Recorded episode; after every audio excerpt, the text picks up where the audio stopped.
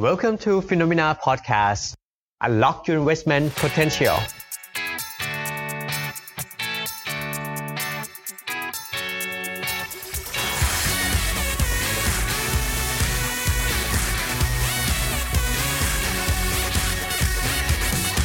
สวัสดีครับ สวัสดีครับ พบกับฟิโนเมนาไลฟ์นะครับ วันนี้วันที่ 12 มีนานะครับ เป็นไลฟ์ครั้งที่ 2 ของเดือนมีนา ครับ แต่ดูเหมือนกับว่าปีนี้เป็นปีที่ยาวนานเหลือเกินสำหรับเรา 2 คน ใช่ครับ มันผมรู้สึกว่าเราเพิ่งเจอกันเมื่อสัปดาห์ที่แล้ว และก็ต้นสัปดาห์นี้คุณแบงก์ก็มีไลฟ์พิเศษไป ครับผมแล้วเราก็มาเจอกันอีกครั้ง ในวันนี้นะครับ ค แล้ รั ว ผ ก็ มก็อย่างที่รู้กันนั้นในเชิงสัญลักษณ์ว่าเมื่อไหร่เจอผมกับคุณเจษเนี่ย มันแปลว่าเรามีสิ่งสำคัญ เรามีแมสเซจสำคัญที่อยากจะบอก ใช่ครับ วันนี้ก็เลยเราก็เลยขอเคลียร์คิวไลฟ์พิเศษ แล้วก็มาไลฟ์กัน 2 คนนะครับ ครับ โดยที่เราไปดูที่เฮดไลน์ของประจำวันนี้เลยนะครับ ล่าสุดเนี่ยก็เราก็เจอกับเซอร์กิตเบรกเกอร์เป็นครั้งแรกในรอบ 11 ปีนะ ค ค รั รั บบ ผมก็คือ ครับเดี๋ยวนะปึ๊บโอเค จอขึ้นไหมครับ โอเค เราเจอกับเซอร์กิตเบรกเกอร์ ก็คือตลาดลงมาเนี่ยอ่าเงื่อนไขของการเกิดเซอร์กิตเบรกเกอร์ก็คือว่าลงมาแตะที่ระดับลบ10%นะครับแล้วก็จะเซอร์กิตไปทั้งหมดประมาณครึ่งชั่วโมง แล้วก็ คกรับลับมาเปิดอีกทีหนึ่ง ครับ นั้นที่เห็นว่าตลาดวันเนี้ยลบอยู่ 10.80%ก็คือ พอมันเปิดมาอีกที อืม มันยังย่อต่อไป อีกประมาณ 0.8%นะครับ ก็เป็นยังไงเนี่ย เดี๋ยวรายละเอียดเดี๋ยวเรามาดูกันทีละอัน ครับ แล้วก็แน่นอนวันนี้เรามีพอร์ต strategy ฉบับพิเศษ ครับ นะครับ ทั้ง protect แล้วก็ prepare คืออะไร เดี๋ยวเรา ครับ ไปดูกันวันนี้เนื้อเนื้อเต็มเต็มๆนะครับ ก็ขอเริ่มกันที่ช่วงแรกกันเลยก็คือ news digest นะครับ ครับผม ข่าวแรกก็คือเรื่องสำคัญที่ทุกคนอยากจะทราบกันในวันนี้เลย อืม breaking news นะครับเซตประกาศ circuit breaker ไปนะครับ ครับ 1,124 จุด ล อื บ 10.0% 125 จุดในวันเดียวด้วยปริมาณการซื้อขายกว่า 60,000 ล้านบาท อืม ครับผม ก็เราไปดูกันว่าเป็นยังไงนะครับ ประวัติในอดีตเป็นไงบ้างครับคุณแบงค์เซอร์ ก็ กิตเบเกอร์ ในอดีตเนี่ยเ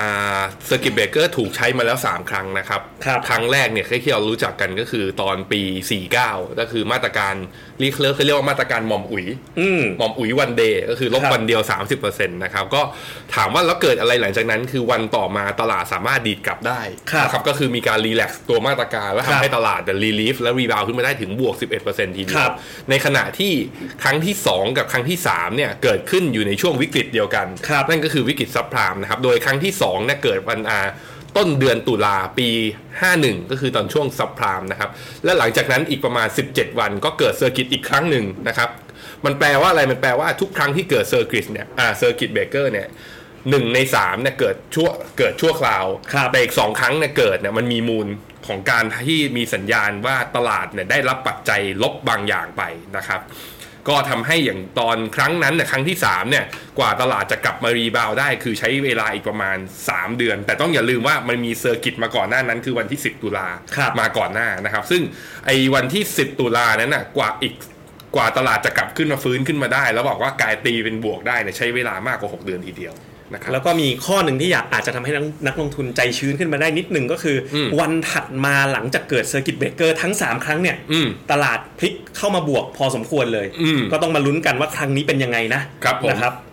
ก็โอเคโอ้ทักทายก็เริ่มทักทายกันมาแล้วนะครับ วันนี้คนดูมาเร็วมาก อ่ะ นะครั ที่ บ YouTube นี่ 400 คนแล้วฮะ 400 เหมือนกันนะครับ ครั วั บ นนี้ ผม อาจจะเป็นสถิติใหม่นะครับล่ะเราว่ากันไปยาวๆ วันนี้เนื้อหาแน่นมาก แล้วก็มีพอร์ต strategy ฉบับพิเศษด้วยนะครับ เรามาลองวิเคราะห์กันดูครับคุณเจษ ครับ เซอร์กิตเบรกเกอร์ครั้งนี้มันเกิดจากอะไรยังไงบ้างเนี่ย อ่า ผมให้ดู เดี๋ยวเราไปดูกันในตอนดีเทลที่เราจะออกเป็นตัวมันนี่รีพอร์ตฉบับพิเศษ ครับ แต่มาดูพฤติกรรมตอนนี้เนี่ย อินเด็กซ์อยู่ที่ประมาณ 1,100 จุดแถวๆนี้เนี่ย ครับ เราไม่ได้เห็นมา 8 ปี ใช่ มันแปลว่าอะไร มันแปลว่าเอามองในแง่ยาวๆนะ มองในแง่บวกคือ ถ้าใครกดซื้ออินเด็กซ์ดัชนีวันนี้นะ ซื้ออินเด็ก ครับ ซ์วันนี้ ถูกกว่าทุกคนในรอบ 8 ปีที่ผ่านมา ถูกต้อง ถ้ามองในมุมยาวๆ มันก็ดูเหมือนน่าสนใจ ครับ แต่ว่ามันคิดแค่นี้ไม่ได้ ครับ เดี๋ยวพาไปดูว่าเหตุใดมันถึงลงมาค่อนข้างรุนแรงขนาดนี้ โอเค นะครับ ครับ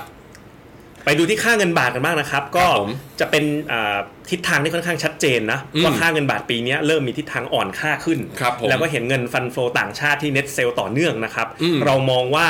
มีโอกาสนะครับ ที่ค่าเงินบาทจะอ่อนค่าขึ้นไปเหนือค่าเฉลี่ย 50 วัน อืม ทะลุ 32 บาทต่อดอลลาร์ครับ อืม อืม อันนี้ก็คือมุมมองนะครับ ก็ถ้าก็ถ้าลองไปดูที่ฟัน l ฟลของต่างชาตินะครับ ครัขบองของวันนี้ก็คือยอดขายสุทธิเนี่ยกลายเป็นว่าเป็น3รุมหนึ่ง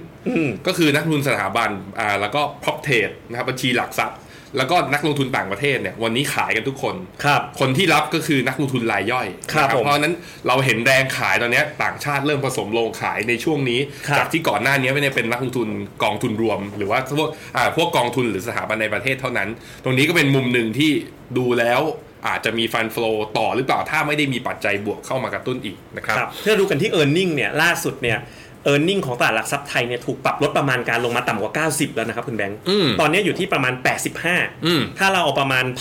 1,100 หารด้วย 85 เนี่ย ครั มั บ นก็อยู่ประมาณสัก 12 เท่า อืม เรียกได้ว่า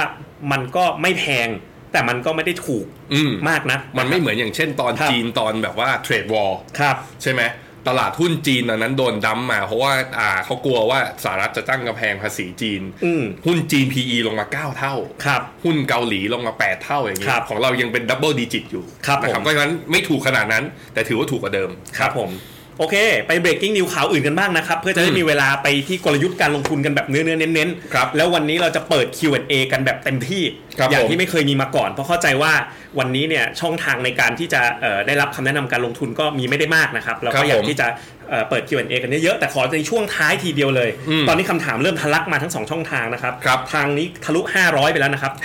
540 ครับ ครับผมพอๆกันนะครับ ครับ ไปดูที่ breaking news ที่ 2 ผมว่าไอ้ประเด็นในเรื่องของไอ้โคโรนาเนี่ยพอมันเริ่มไปแตะที่แบบเอ่อคนเหตุการณ์สำคัญสำคัญๆเช่น ล่าสุดเนี่ยฟุตบอลพรีเมียร์ลีกประกาศว่าจะเตะสนามเปล่าแล้ว ก็มีข่าวออกมาเดลี่มิล อ่า เดลี่เมล ครับ เริ่มแย้มออกมาในขณะที่กาโชซีรีเอ ครับ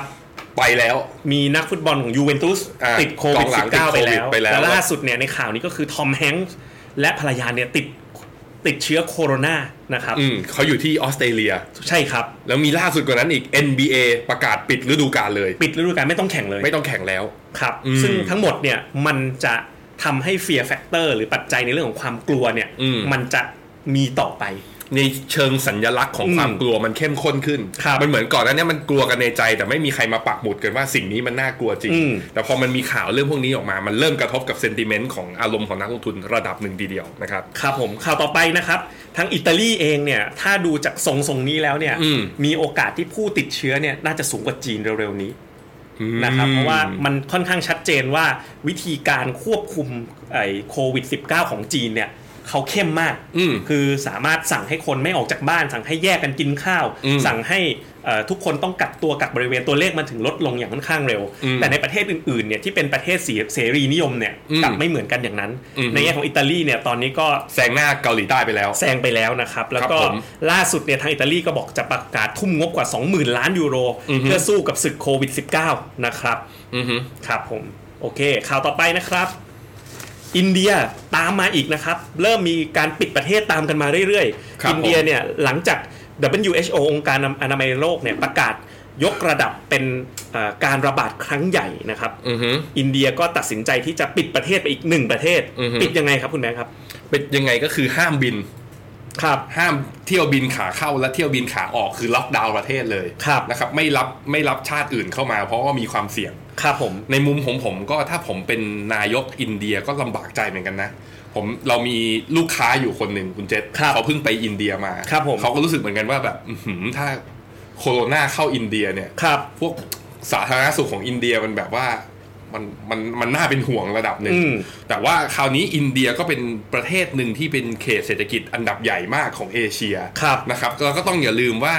ถ้านับนักท่องเที่ยวเป็นรายประเทศแล้วคุณเจษ ครับ ปรากฏว่าอินเดียมีอาไทยเราเนี่ยนักท่องเที่ยวเข้ามานะ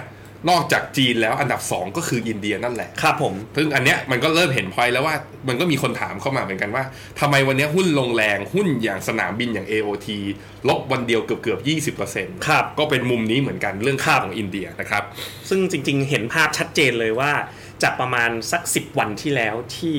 ตัวเลขในจีนเนี่ยน้อยลง อืม แล้วก็การโอกาสที่จะเกิดระบาดใหญ่ยังเห็นไม่มาก อือฮึ แต่ปรากฏใช้เวลาเพียงแค่ 10 วันเท่านั้นเนี่ย อืม การระบาดเนี่ยค่อนข้างลามไปจากจากตอนแรกเนี่ยเจ็ดหมื่นไปแปดหมื่นแล้วเหมือนจะนิ่ง อืม สักแป๊บเดียวทะลุแปดหมื่นเก้าหมื่นแล้วเป็นแสนสอง 120,000 แสนสองเลยในปัจจุบันนะครับเพราะฉะ ค นั้ รั น บ ตอนนี้สถานการณ์ไม่เหมือนเดิม จาก อือฮึ เดิมที่เป็นการระบาดที่คิดว่าจะคงอยู่แต่ในจีน อือฮึ ภาพมันเปลี่ยนไปอย่างค่อนข้างมีนัยสำคัญเลยทีเดียว ครับผม และที่สำคัญกว่านั้นคือสิ่งที่เพิ่งเกิดขึ้นเมื่อวันจันทร์ที่ผ่านมา อืม อันเนี้ยเป็นอีก ปัจจัยหนึ่งที่ซ้อนเข้าไปในประเด็นของโควิด -19 ที่อยากจะชี้ให้เห็นความสำคัญตรงนี้นะครับ ก็คือเรื่องราคาน้ำมันครับคุณแบงค์ ครับผมราคาน้ำมันเมื่อวันจันทร์นะครับ เปิดมาก็คือเป็นเปิดแก็บลงลงมาเลยประมาณ ครับ 30%แล้วมีรีบาวด์เล็กน้อย ก็ ครับ ดิ่งลงวันจันทร์วันเดียวนะครับ 26%สาเหตุก็เกิดจากการประชุมของ o p e ปเนี่ยเมื่อวันศุกร์เนี่ยปรากฏว่าซาอุดเนี่ยก็หวานล้อมให้ทั้งอ่าที่ประชุม o p e ปแล้วก็นอก o p e ปเนี่ยบอกว่าเฮ้ยเรามาตรึงกำลังการผลิตกันเถอะ ครับ เพราะว่าดีมานของน้ำมันเนี่ยทำท่าจะลดทั้งปีนี้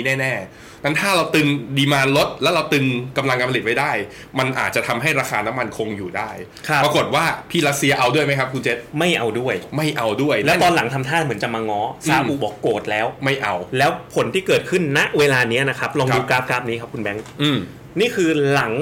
แฮมเบอร์เกอร์คริสนะ อืม จากแฮมเบอร์เกอร์คริสเนี่ยราคาน้ำมันเนี่ยลงมา จากร้อยยี่สิบเหรียญ ใช่ ลงมาแถวๆประมาณ 30 กว่ากว่าๆ ครับ ถ้าจำกันได้ตอนปี 2016 เนี่ย มีอยู่ช่วงหนึ่งที่ราคาน้ำมันปรับลงมาอีกนะครับ อืม ช่วงนั้นที่เริ่มเริ่มจะมีกลัวกันเรื่องเชลล์ออยล์เชลล์แก๊สน้ำมันลงมาแถวๆสัก 30 กว่าเหรียญเนี่ย ครับ ปรากฏว่าในช่วงนั้นเนี่ยค่าเงินรัสเซียนรูเบิลเนี่ยขึ้นไปอ่อนค่าประมาณ 70 รูเบิลต่อดอลลาร์ แล้วก็คนก็เริ่มกลัวว่าเอ๊ะรัสเซียจะดีฟอลต์หรือเปล่า อือฮึ คือบอกได้เลยว่าที่ราคาน้ำมันที่มันลงมาแถวๆ 30 เหรียญเนี่ย อืม เป็นระดับเฝ้าระวัง อืม ที่มีความอันตรายก็ ครับ คือไม่ว่าจะเป็นประเทศผู้ผลิตน้ำมันที่มีต้นทุนสูง ครับ อันนี้ไม่ต้องนับเวเนซุเอลาเลยเขาไปแล้วเรียบร้อย อืม แล้ว แต่ประเทศอย่างรัสเซียเนี่ยต้นทุนการผลิตเนี่ยเขาสูงกว่าประเทศอย่างซาอุดีอาระเบียเยอะ เพราะฉะนั้นเนี่ยเป็นอีกหนึ่งปัจจัยเฝ้าระวัง เดี๋ยวเรามีสไลด์หนึ่งตามมาให้บอกว่าลาย ใช่ ประเทศแล้วใครมี cost of production สูงสุด ครับผม อ่ เพราะฉะนั้น คบผม เรื่องนี้เป็นปัจจัยใหม่ที่เข้ามานะครับ ครับ ก็อันนี้ก็เป็น Hot News Digest วันนี้เราก็ไปกันแบบเนื้อเนื้อๆเน้นๆเลยนะครับ อือฮึ โอ้ตอนนี้คำถามมาเยอะมากๆนะครับ เดี๋ยวเราทยอยตอบทีเดียวนะครับ โอเค มีเสียงหายนะครับทางทางช่วยเช็คกันนิดนึงนะฮะทาง YouTube ครับ ไม่หายโอเค ไปต่อเลยนะครับเอ่อก่อนที่จะไปที่พอร์ต t r a t e g y นะครับ อืม เอ่อล่าสุดเนี่ยงาน FA Summit ปี 2020 เรา นะค ตั รั ด บ สินใจกัน ใช่ซึ่งเป็นงาน ดู ใหม่เลย ดูกันอย่างหนักมากคุณเจ ครั ษ บผม เป็นคอที่ลำบากระดับหนึ่ง ใช่ครับ แต่สุดท้ายแล้วเรา โร เอา งแรม ความ ก็ ส จอง บาย ไป ใจ แล้ว และความ ครับ ปลอดภัยเป็นที่ตั้ง ครับ ก็คือเราขอประกาศเลื่อนนะครับ FA Summit นี่ก็แล้วยังไงเราจะแจ้งให้ทราบอีกทีหนึ่งเมื่อสถานการณ์ดีขึ้น เพราะฉะนั้นตอนนี้ก็ติดตามเราแบบออนไลน์ไปก่อนยัง ใช่ ยังไม่ ครับ เจอออฟไลน์กัน ครับ นะ ผ ครับ มก็โอเค ต่อไปเลยครับก็เข้าสู่ช่วง Portfolio Strategy ฉบับพิเศษ ครับ นะครับ ในช่วงเนี้ยจากตรงนี้ไปเราก็รวบรวมรายละเอียดทั้งหมดรวมไปถึงคำแนะนำการตัดสินใจต่างๆ เอาไว้ อืม โดยที่เราก็ตั้งชื่อกันสดๆร้อนๆเลยนะครับว่า protect downside and prepare for V-shape recovery ครับ ครับผมก็มีคำสองคำเป็นคีย์เวิร์ดคือ Protect Downside กับ อ่า V Shape recovery ครับ นะ ผม โอเค ไปดูกันเลย เกิดอะไรขึ้นณเวลานี้ อืม ก่อนอื่นก่อนที่จะวิเคราะห์กันไปข้างหน้า ดู ครับ ก่อนวันนี้เกิดอะไรขึ้นนะครับ อ่ะผมให้ย้อนกลับไปนะครับอ่าเราเพิ่งออกตัวมันลี่ ใช่ ทรายจี้เมื่อสัปดาห์ที่แล้ว เส้นสีขาวนี่คือดัชนี S&P 500 S&P 500 นะครับอาตอนนั้นวันที่เราออกก็คือแถวๆสัปดาห์ก่อนหน้าเนี้ย เนี่ยตรงนี้ อ่า ะคบ ตรงนี้แถวๆวันที่ S&P 5ประมาณ 3,000 วันที่ 5 วันที่ 4 ซึ่ง ครับ วันนั้นเนี่ยอยู่ดีๆ เฟดไปประชุมอ่ากระทรวงอ่าผู้ว่ากระทรวงการคลังไอ้ยรัฐมนตรีกระทรวงการคลังของอ่ากลุ่ม G7 ไปคุยกัน ครับผม แล้วเฟดไปคุยกันนอกรอบ ครับ แล้วสั่งเซอร์ไพรส์คัตเรททันที 0.5อ่า0.5เปอร์เซ็นต์ อืม นะครับตลาดรีแอคทันทีว่าเฮ้ยเฟดรีแอคเร็ว ครับ เราก็มองว่าตรงจุดนั้นเนี่ยเราคิดว่ามันตลาดมันเฮ้ยเราเห็นตัวเลขเริ่มนิ่งๆคุณ ครั เจ บ ษเราเห็น อ่ ตัว ตอน เลข นั้นมันยังไม่เป็นเอ่อ global pandemic อ่า แล้วก็เราเห็นละมาตรการการเงินออกมา อืม เราเห็นทรัมป์เริ่มแย้มแล้วว่ามาตรการการคลังจะตามมา ครับ แล้วหลาย ๆประเทศก็มองดาวไซด์วันนั้นเนี่ยอ่าต้องบอกว่าจากจุดสูงสุดลงมาณตอนนั้นเนี่ยอ่าดัชนีอย่าง S&P 500 ลงมาแล้วเกือบเกือบสิบเปอร์เซ็นต์ ครับผม นะครับตอนนั้นถามว่าแล้วมันเกิดอะไรขึ้น พอข้ามไปแค่สัปดาห์เดียวนะครับ เกิดเรื่องน้ำมันขึ้นมา อืม แต่มันเกิดเงียบๆ เพราะว่าข่าวเรื่องโควิด -19 เนี่ยมันปกคลุมทั่วโลก อืม นะครับ ก็มาแตกกันที่เมื่อวันจันทร์ที่ผ่านมานี้ อืม นะครับว่าซาอุกับรัสเซียเนี่ยตีกัน อืม ทีเนี้ยงานเนี่ยมันไม่ธรรมดา เพราะว่าการที่รัสเซียบอกว่าลดการกำลังการผลิตไม่ได้เนี่ยมันสะท้อนเหมือนกันว่าไม่ไหวจริง อืม ยังไงต้องการผลิตน้ำมันเพื่อสร้างรายได้เข้าประเทศ ครับผม นะครับซาอุก็เลยไม่ยอมล่าสุดเนี่ยซาอุให้ซาอุดิอารามโคประกาศเพิ่มกำลังการผลิต 1 ล้านบาร์เรลต่อวัน เป็น 13เอ้ย13 ล้านบาร์เรลป่ะ เอ้ย ใช่ 13 ล้านบาร์เรล ครับ ต่อวัน ผม จากปกติอยู่ที่ประมาณ7จุดอ่า9.7 ล้านบาร์เรลต่อวันนะครับ ก็ขึ้นมาค่อนข้างเยอะ คุณฟิลถามแล้วว่า ประมาณการได้ไหมนานแค่ไหนซื้อช่วงไหนดีใจเย็นๆนะครับ เราจะพาไปดูทีละฉากทีละฉาก และรับรองว่าไลฟ์วันนี้ strategy ฉบับพิเศษวันนี้ตอบคำถามได้เยอะแน่นอนนะครับ ครับผม ต่อมาไปดูที่น้ำมันของซาอุกับรัสเซียก่อนว่า cost of producing ก็คือราคาในการต้นทุนการผลิตเนี่ย จะเห็นในภาพชัดเจนเลย อันนี้เนี่ยไม่รวมตัว fixed cost นะครับ เวลาการผลิตมันมีแท่นที่ผลิตอยู่แล้ว แต่มันจะมีคำว่า cash cost คืออ ม cost ต้นทุนในการผลิตในการสูบขึ้นมาเนี่ย ของซาอุประมาณ 10 แล้วก็รัสเซียประมาณ อืม 20 ถ้ารวม cash cost เนี่ยถ้าผมจะไม่ผิดของรัสเซียประมาณ 40 เหรียญ อืม มันก็เปลี่ยนแปลงไปได้ของเชลออยเชลแก๊สเมื่อก่อนก็ประมาณ 40 เหรียญได้ข่าวว่าลงมาเต็มที่ก็สักแถวแถวๆ30 สามสิบ นั่น อืม แปลว่าที่ราคาน้ำมัน 30 เนี่ย รัสเซียผลิตแล้วเจ๊ง อืม อาจจะต้องหยุดผลิตเหมือนกัน อืม รวมไปถึงเชลออยเชลแก๊สเนี่ย มีโอกาสที่จะหยุดผลิต อืม แล้วเชลออยเชลแก๊สมันสำคัญยังไงครับคุณแบงค์ เชลออยเชลแก๊สมันสำคัญตรงนี้ฮะ ครับ ตรงที่ถ้าเราไปดูตัว global supply ในตลาดณตอนนี้นะครับ ครับ กลายเป็นว่าอเมริกากลายเป็นผู้ผลิตเป็นรายประเทศอันดับหนึ่งของโลกไปแล้ว อืม สาเหตุก็เพราะว่าตั้งแต่ปี 2014 เป็นต้นมา อเมริกาสามารถผลิตเชลออยเชลแก๊สเนี่ย ครับ ออกมาได้ด้วยตัวเอง ครับ แล้วก็สามารถลดต้นทุนได้อย่างมีนัยสำคัญ ครับ ตรงนี้เนี่ยมันก็คราวนี้เวลาซาอุดิอาระเบียหรือโอเปกเวลาเขาคุย ครับ กับนอกกลุ่มโอเปกเนี่ย ครับ ไม่ได้เอาอเมริกาเข้ามาด้วยไง ครับ พยายามตรึงกำลังการผลิตตรึงกำลังการผลิตพี่อเมริกาก็ผลิตเพิ่ม ครับ ตรึงกำลังการผลิตพี่อเมริกาก็ผลิตเพิ่ม ครับ มันไม่มีประโยชน์เพราะ ครับ ซัพพลายมันยังเพิ่มขึ้นมาอยู่นั้นมันเลยเป็นที่มาครับว่าซาอุบอกว่าครั้งนี้อาจจะต้องแก้เกมหรือเปลี่ยนเกมอะไรบางอย่าง ครับผม ก็ล่าสุดเนี่ยนะครับ ก็ ครั มี บ การวิเคราะห์ลงไปในเชิงลึกนะครับว่า อืม เอ่อมันมีธนาคารหลาย ๆ แห่งเนี่ยก็มีการปล่อยกู้ภาค Energy เหมือนกัน ครับ เพราะฉะนั้นเนี่ยถ้าราคาน้ำมันตกต่ำอยู่ในเวลานาน อืม อย่าลืมนะครับว่าไอ้โควิด -19 มันกระทบต่อความต้องการใช้น้ำมันแน่นอน อืม คนขับรถกันน้อยลงบินน้อยลง อืม มันฝั่งอุปสงค์ในยกระทบแล้ว อย่างบินน้อยลงที่ชัดเจน ครั มาก บ ๆ คือธุรกิจสายการบินเนี่ย อืม ก็พี่อเมริกาเล่นปิด บอกว่าไม่ ใช่ บินไปไหน อินเดียอีกเจ้าหนึ่ง ใช่ เพราะฉะนั้นดีมานหดชัดเจน คือง่ายๆว่าแค่ไม่ต้องทะเลาะกันในฝั่งซัพพลายในการผลิตก็แย่อยู่แล้ว ครับ แล้วมันมาทะเลาะกันเพิ่มกำลังการผลิต อืม ในช่วงที่ดีมานด์ตกด้วย เพราะฉะนั้น อืม ตัวนี้เนี่ยมันกลายเป็นว่าสถานการณ์ที่เกิดขึ้นเนี่ยมันสองเด้งทั้ง อืม ดีมานด์และซัพพลาย ครับ และมันอาจจะเกิดเรียกว่าโดมิโนเอฟเฟกไปกระทบกับภาคการเงินภาคอื่นๆ ตอนเนี้ยตลาดเริ่มคอนเซิร์นกันในจุดนี้นะครับ ครับผม ก็อันนี้ก็อย่างที่ให้ดูกันว่าซาอุดิอาระเบียเนี่ยตัดสินใจที่จะเริ่มขู่แล้วว่าจะปั๊มจำกำลังการผลิตมาแข่งกับรัสเซีย จาก อืม รูปเนี่ยจะเห็นว่า ซาอุดีเนี่ยสามารถผลิตได้เยอะแต่ทุกวันเนี่ยผลิตต่อวันเนี่ยน้อยกว่ารัสเซีย อ นะ ยู่ที่ 9.7 ขณะที่รัสเซีย 11 พอนแคลแค่เพิ่ม 1 ล้านวันเดียวเนี่ยถือว่ามีนัยสำคัญมาก อืม และจะผลิตมากกว่ารัสเซียทันทีนะครับ ครับผม คราวนี้มันก็ ครับ มีพอยต์ครับคุณเจษว่าอ่า ถ้าลองเป็นดูกราฟตั้งแต่ year to date หครับ รือตั้งแต่เป็น weekly chart หรือว่าเป็นดูเอาแค่วันเนี้ย เราดู set index เนี่ย ที่เรา circuit breaker วันนี้นี่ เป็นที่เดียวในเอเชียนะครับ ครับ ก็คือเราลงหนักที่สุด ครับ มีคำถามว่ามันเพราะอะไร ครับ ประเด็นหนึ่งที่มันพอจะตอบได้ก็คือเรื่องนี้ครับ จะ ครับ เห็นว่าอันนี้คืออินเด็กซ์ของแต่ละประเทศนะครับอ่าเซต50 Index เนี่ยมี proportion ของ Energy Sector เนี่ยเวทอยู่ เยอะที่สุดเมื่อเทียบกับไอตัว Index ประเทศอื่น คืออยู่ที่ประมาณ 13.76อ่าอ่าเปอร์เซ็นต์เมื่อเทียบกับอ่าตัว Market Cap ทั้งหมด ตรงนี้มันก็แสดงให้เห็นว่าหุ้นหุ้นในอินอ่าเซตของบ้านเราเนี่ยมีหุ้น Energy อยู่เยอะ เพราะฉะนั้นพอไอราคาน้ำมันมันลงมันก็เลยถูกเทขายมาด้วย มันก็เลยเป็นสาเหตุที่ตั้งแต่วันจันทร์ที่ผ่านมาเนี่ยบ้านเรามีปัญหาเรื่องนี้นะครับ ครับ แต่มันก็ไม่ใช่เรื่องนี้อย่างเดียวนะครับ มันก็มีประเด็นอื่นๆ ตามมาเหมือนกันเพราะฉะนั้นจริง ๆ แล้วปัญหาคือสถานการณ์ที่เราเกิดเซอร์กิตเบรกเกอร์ณตอนนี้เนี่ย ครับ มันมีปัญหาหลายๆแฟกเตอร์ด้วยกันนะครับ ครับผม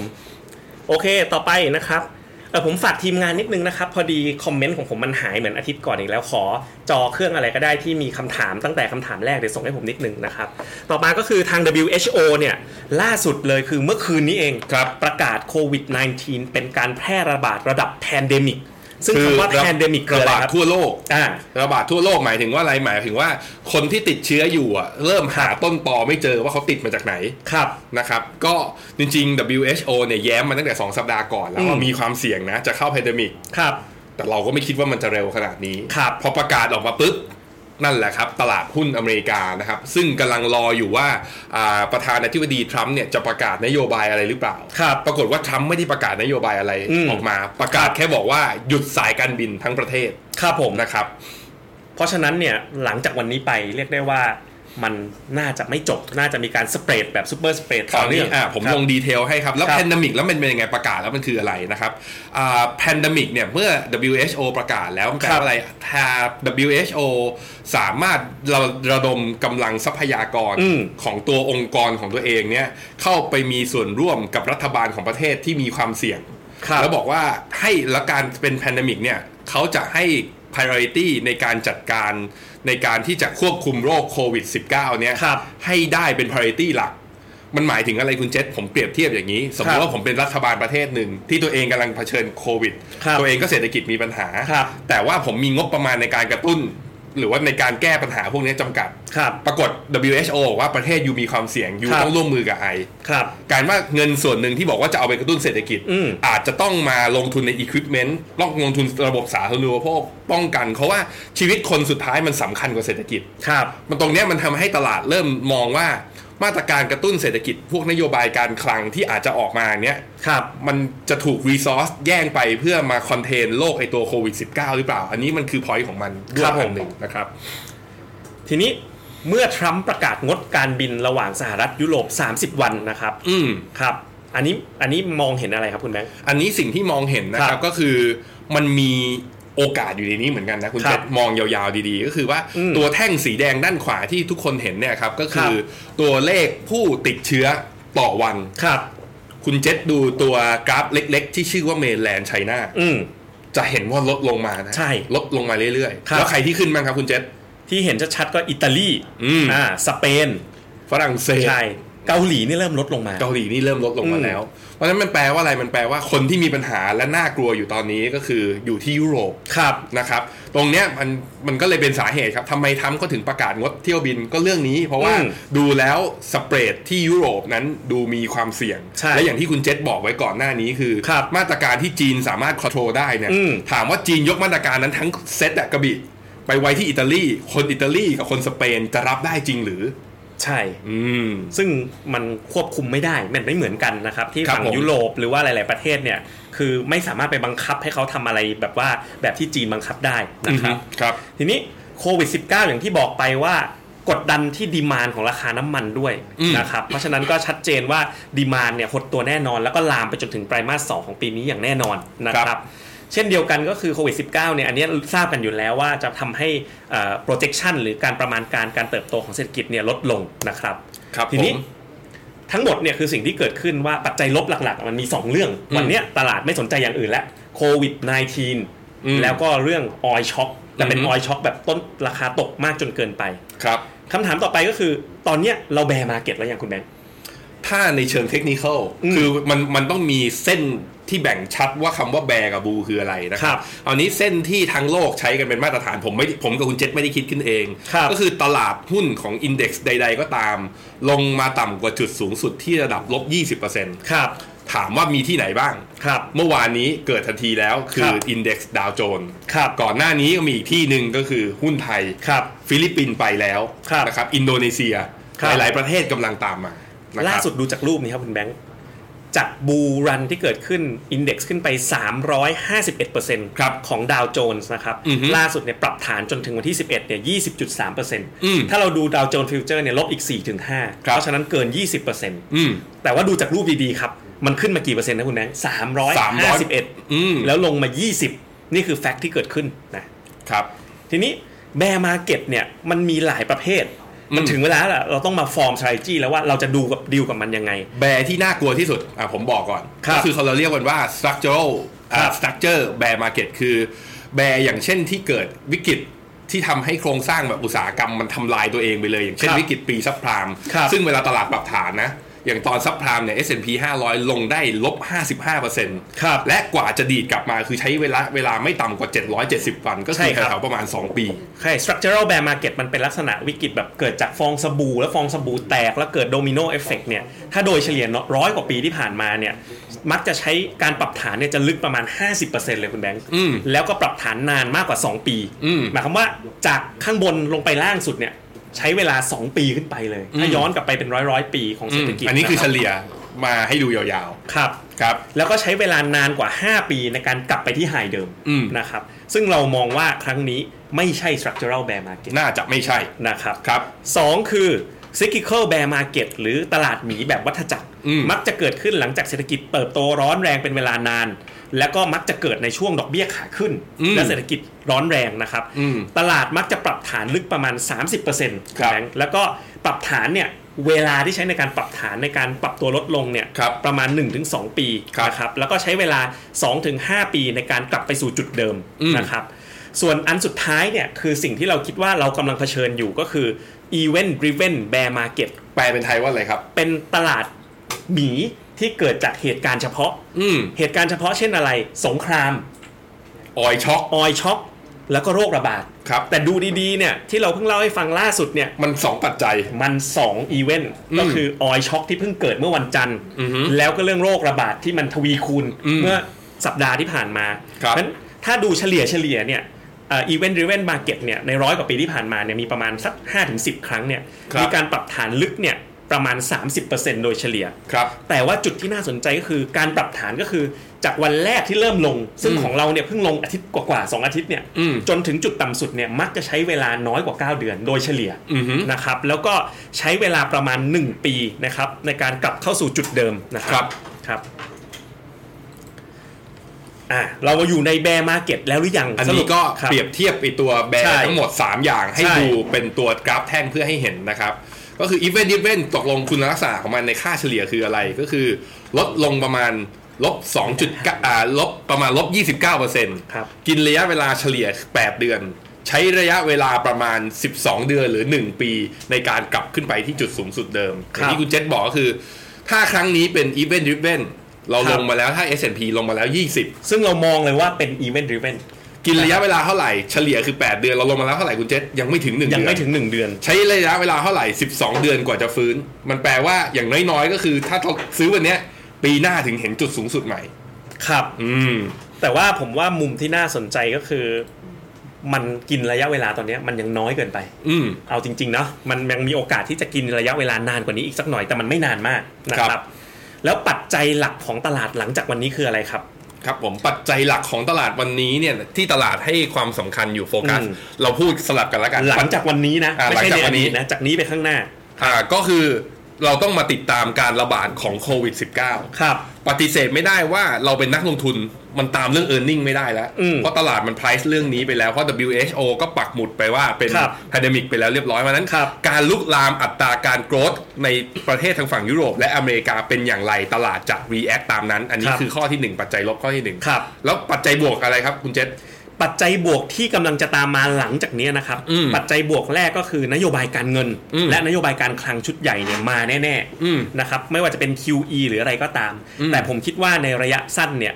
ยังไม่สามารถเอาชนะปัจจัยลบได้ เพราะว่าอย่างยกตัวอย่างอย่างเช่น มาตรการในการพยุงเศรษฐกิจที่ประเทศไทยเราออกมานะ ครับ ก็จะเห็นว่าตลาดไม่ได้ react หรือไม่ได้ตอบรับอะไรเรื่องนี้เลย ครับ นะครับผมปัจจัยลบอีกตัวหนึ่งนะครับคุณเจษก็คือสงครามราคาน้ำมันเนี่ย ต้องมาดูว่ายืดเยื้อหรือเปล่า ครับ ซึ่งอย่างที่บอกว่า intention หรือว่าเจตนาของซาอุที่เราอ่าน ครับ ผ่านสื่อณตอนนี้คือ เพิ่มกำลังการผลิตน่าจะเพิ่มแน่ๆ จะคุยกับรัสเซียหรือเปล่า ตอนนี้ก็คือว่าเล่นเกมเดียวกับทรัมป์ก็คือว่าเล่นเกมแบบว่าไปสุดซอย ครับ แล้วเรียกว่าว่ารัสเซียดอกจะเพิ่มเหรอหรือจะอะไรเหรอแล้วเดี๋ยวค่อยกลับมาอีกทีหนึ่งซึ่งตรงเนี้ยจะปัจจัยนี้จะกดดันให้ราคาน้ำมันอาจจะต่ำในระยะยาว และจะนำมาซึ่งปัญหาเป็นโดมิโนทำให้อ่าหนี้ของบริษัทน้ำมันเนี่ยมันไปเกิด NPL ที่ภาคการเงินหรือเปล่าต้องมาจับตาดู ครับแต่แน่นอนปัจจัยบวกอีกอันหนึ่งก็คืออีกไม่นาน อืม ไม่ช้าก็เร็ว โลกก็จะคิดค้นวัคซีนแล้วก็ยาต้านไวรัสออกมาได้สำเร็จ อืม แล้วก็ผลิต และถึงจุดจุดๆหนึ่งเนี่ยการแพร่ลามของโควิด -19 ก็จะจบลงในที่สุด อืม แต่ ซึ่งวัคซีนเนี่ยเอาจริงๆนะครับ มันมีแล้วมันเกิดขึ้นแล้ว ครับ แต่มันยังไม่สามารถผลิตหรือว่าสเกล ครับ ให้สามารถที่รักษาหรือว่าฉีดให้คนทุกคนเนี่ยหายจาก ครับ โรคนี้ได้ในทันที ครับผม นะ โอเค นอกจากลดดอกเบี้ยแล้วนะครับ ครับผม ล่าสุดเนี่ยเฟดเนี่ยก็ได้เพิ่มสภาพคล่องเข้ามาในตลาดรีโปเพิ่มเข้ามาอีก อืม นะครับเราติดตามดูกราฟนี้ตลอด แต่ อือฮึ เห็นได้ชัดว่าข้อมูลพอต้นเดือนมีนาคมเนี่ยขนาดของบาลานซ์ชีตของเฟดเนี่ยทำการเปิดปรับเพิ่มขึ้นอีกครั้งหนึ่งนะครับ เป็นอ่าประมาณเนี่ยครับเห็นนะครับที่ติ๊กอยู่ด้านล่าสุดด้านขวาสุดของจอตรงนี้ เราติดตามดูทุกสัปดาห์ แต่เห็นได้ชัดว่ารอบเนี้ยเอาไม่อยู่ณเวลาเนี้ยยังเอาไม่อยู่นะครับ ครับผม แล้วฟิโนเมนาแนะนำอย่างไรไป ครับ ดู ผม กันนะครับ ก็ ก่อนอื่นไปดูก่อนว่า weekly performance เป็นยังไง แต่ต้องบอกก่อนว่าอันเนี้ยคือข้อมูลล่าสุดณวันที่ 9 มีนาคม ครับ วันนี้วันที่ 12 ยังไม่นับที่ตลาดปรับลงวันที่ 10 กับ อืม 11 แล้วผมว่าคืนนี้ลงอีก ครับ นะครับเอ่อสัปดาห์ถึงวันที่ 9 เนี่ย พอร์ต GCP GAR GIF ในกลุ่มตระกูล private wealth เนี่ย ลบไปประมาณ ครั 1-2% บ แล้วก็ top 5 2.5%แต่ว่า reality นะ เอาตามความจริง 3 วันรวมคืนนี้ด้วย ผมว่าตลาดต้องมีลงอีกอย่างน้อย 10% ม เพราะฉะนั้นเนี่ย บอกได้เลยว่าจากตรงนี้ไปน่าจะเห็นพอร์ตเหล่านี้ติดลบได้อีกประมาณสัก 5%บวกลบ ครับ ครับผม ไปดูต่อ weekly performance ครับ ในกลุ่มของ DCA พอร์ตที่ลงทุนรายเดือนนะครับ ก็จะเห็นว่าเอ่อมันมีเอ่อการปรับตัวที่ลดลงแรงกว่า เนื่องจากว่ามันมีหุ้นเป็นส่วนประกอบของพอร์ตด้วย ครับผม นะครับ ก็ลบอยู่ประมาณตั้งแต่ 1 จนถึง 4%นะครับ ต่อไปนะครับ t h e m a t i c Portfolio Model มี ครับ ก็ลบกันทั่วหน้านะครับ ตั้งแต่ 1 จนถึง 8%โดยเฉพาะกลุ่มเทคโนโลยี อืม มีบวกคือ 2 ตัวก็คือกลุ่ม Immunity ครับ นะครับ ก็ที่เราบอกว่าเวลาที่ตลาดขาลงเนี่ย กลุ่มเนี้ยก็จะดีเป็นพิเศษก็คือตัว t h e m a t i c ของเรานะครับ ทีนี้หน้านี้เป็นยังไงครับคุณแบงค์ สรุปตั้งแต่ต้นปีภาพรวมทั้งตลาดทั้งโลกทั้งไทยและพอร์ตการลงทุนที่เราแนะนำเป็นยังไงบ้าง ผมให้ดูตลาด MSCI World ก็คือ Index ทั้งโลกเนี่ยครับลบไป 14.96%นะครับในขณะที่เอเชียลบไป 7% ครับ S&P 500 ลบ 15 NASDAQ ลบ 11 แต่ต้องอย่าอย่าลื ยั ม งไม่ร นะควม รับ สองวันนี้ ยังไม่รวมสองวันนี้ แต่ ครับ ว่าไอ year to date เนี่ยคือ มกรามันยังไม่ใช่จุดสูงสุด ครับ จุดสูงสุดของตลาดอะไรบางตลาดเนี่ยไปทำจุดสูงสุดตอนปลายมกรา ครับ เพราะฉะนั้นจริง ๆ แล้วตอนลงมามันลงมาลึกกว่าจริงๆณตอนนี้ที่เราเห็น ครับ ตลาดที่ลบน้อยที่สุดถ้าเป็นตลาดหุ้นนะครับก็คือ CSI 300 คือหุ้นจีนลบอยู่ A-share นั่นเอง ลบอยู่ 3.8% ครับ ในขณะที่ Set Index ลบ 27 และ Nikkei ลบ 21 นะครับ ครับ คราวนี้อยากให้เทียบตัว performance ของอีกตัวหนึ่งก็คือพอร์ตฟ i โอของเราตัว private wealth คือ ครับ กา กิฟท็อป5 GCP นะครั ครับ บ กาก็ลบอยู่ 3.9% GIF ลบอยู่ 4.9 Top 5 ลบอยู่ 5 และ GCP ลบอยู่ 2.59 นะค ครั รับ บ ในขณะที่พอร์ต Immunity ที่เราบอกว่าเป็นพอร์ตไร้หุ้น และเป็นพอร์ตสำหรับเป็นภูมิต้านทานเป็นภูมิคุ้มกันเนี่ย ครับ ยังสามารถบวกได้อยู่ 5%กับ 4%สำหรับทั้งเซตและเวิร์นะครับ ครับผมแต่ว่าก็เหมือนเดิม อืม เรามองกันตามความเป็นจริง ถ้ารวมจนถึงคืนนี้ไปด้วย ลบอีกประมาณ 5% ลบไปเลยอีก 5%จากตรงเนี้ย อืม ทั้นกลมๆแล้วเนี่ยพอร์ตโฟลิโอเนี่ยที่เป็นกลุ่ม private wealth เนี่ยถ้าไม่รวมตัว conservative เนี่ย อืม น่าจะลบได้อยู่แถวๆ10%บวกลบเลย ครับผม นะครับถ้ารวมคืนนี้เข้าไปด้วยอีกคืนหนึ่งนะครั อือฮึ บ year to date เนี่ยนะครับก็นอกจากนั้นเนี่ยถ้าเป็นพอร์ต BIC เนี่ยก็ติดลบกันโดยเฉพาะหุ้นไทยม18%นะครับแล้วก็ยกเว้น immunity เนาะซึ่งกลายเป็คนรับ กลยุทธ์ที่ผลตอบแทนดีที่สุดของเราไปแล้ว ตั้งแต่ตั้งมาปีที่แล้วตอนนี้บวกไป 15%แล้วครับคุณแบงค์ ครับผม นะครับ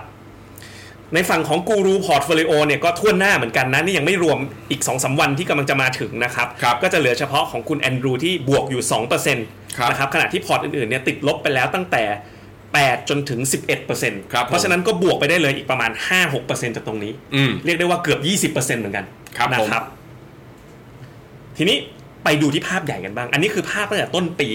นะครับ แล้วลองไล่ไปดูทีละดัชนีครับ ครับผม เริ่มจากดาวโจนส์เลย ดาวโจนส์เนี่ยไอตรงโซนไฮไลท์สีเหลืองนี่คือว่า ครับ จริง ๆ แล้วดาวโจนส์เป็นอัพเทรนนะเป็น อืม ขาขึ้นมาตั้งแต่หลังวิกฤตซับไพราม ครับ ก็เป็นขาขึ้นยาวๆ เวลาเรามองใกล้ ๆ เราก็รู้สึกว่า โอ้โหสองเดือนที่ผ่านมามันลงเอ้ย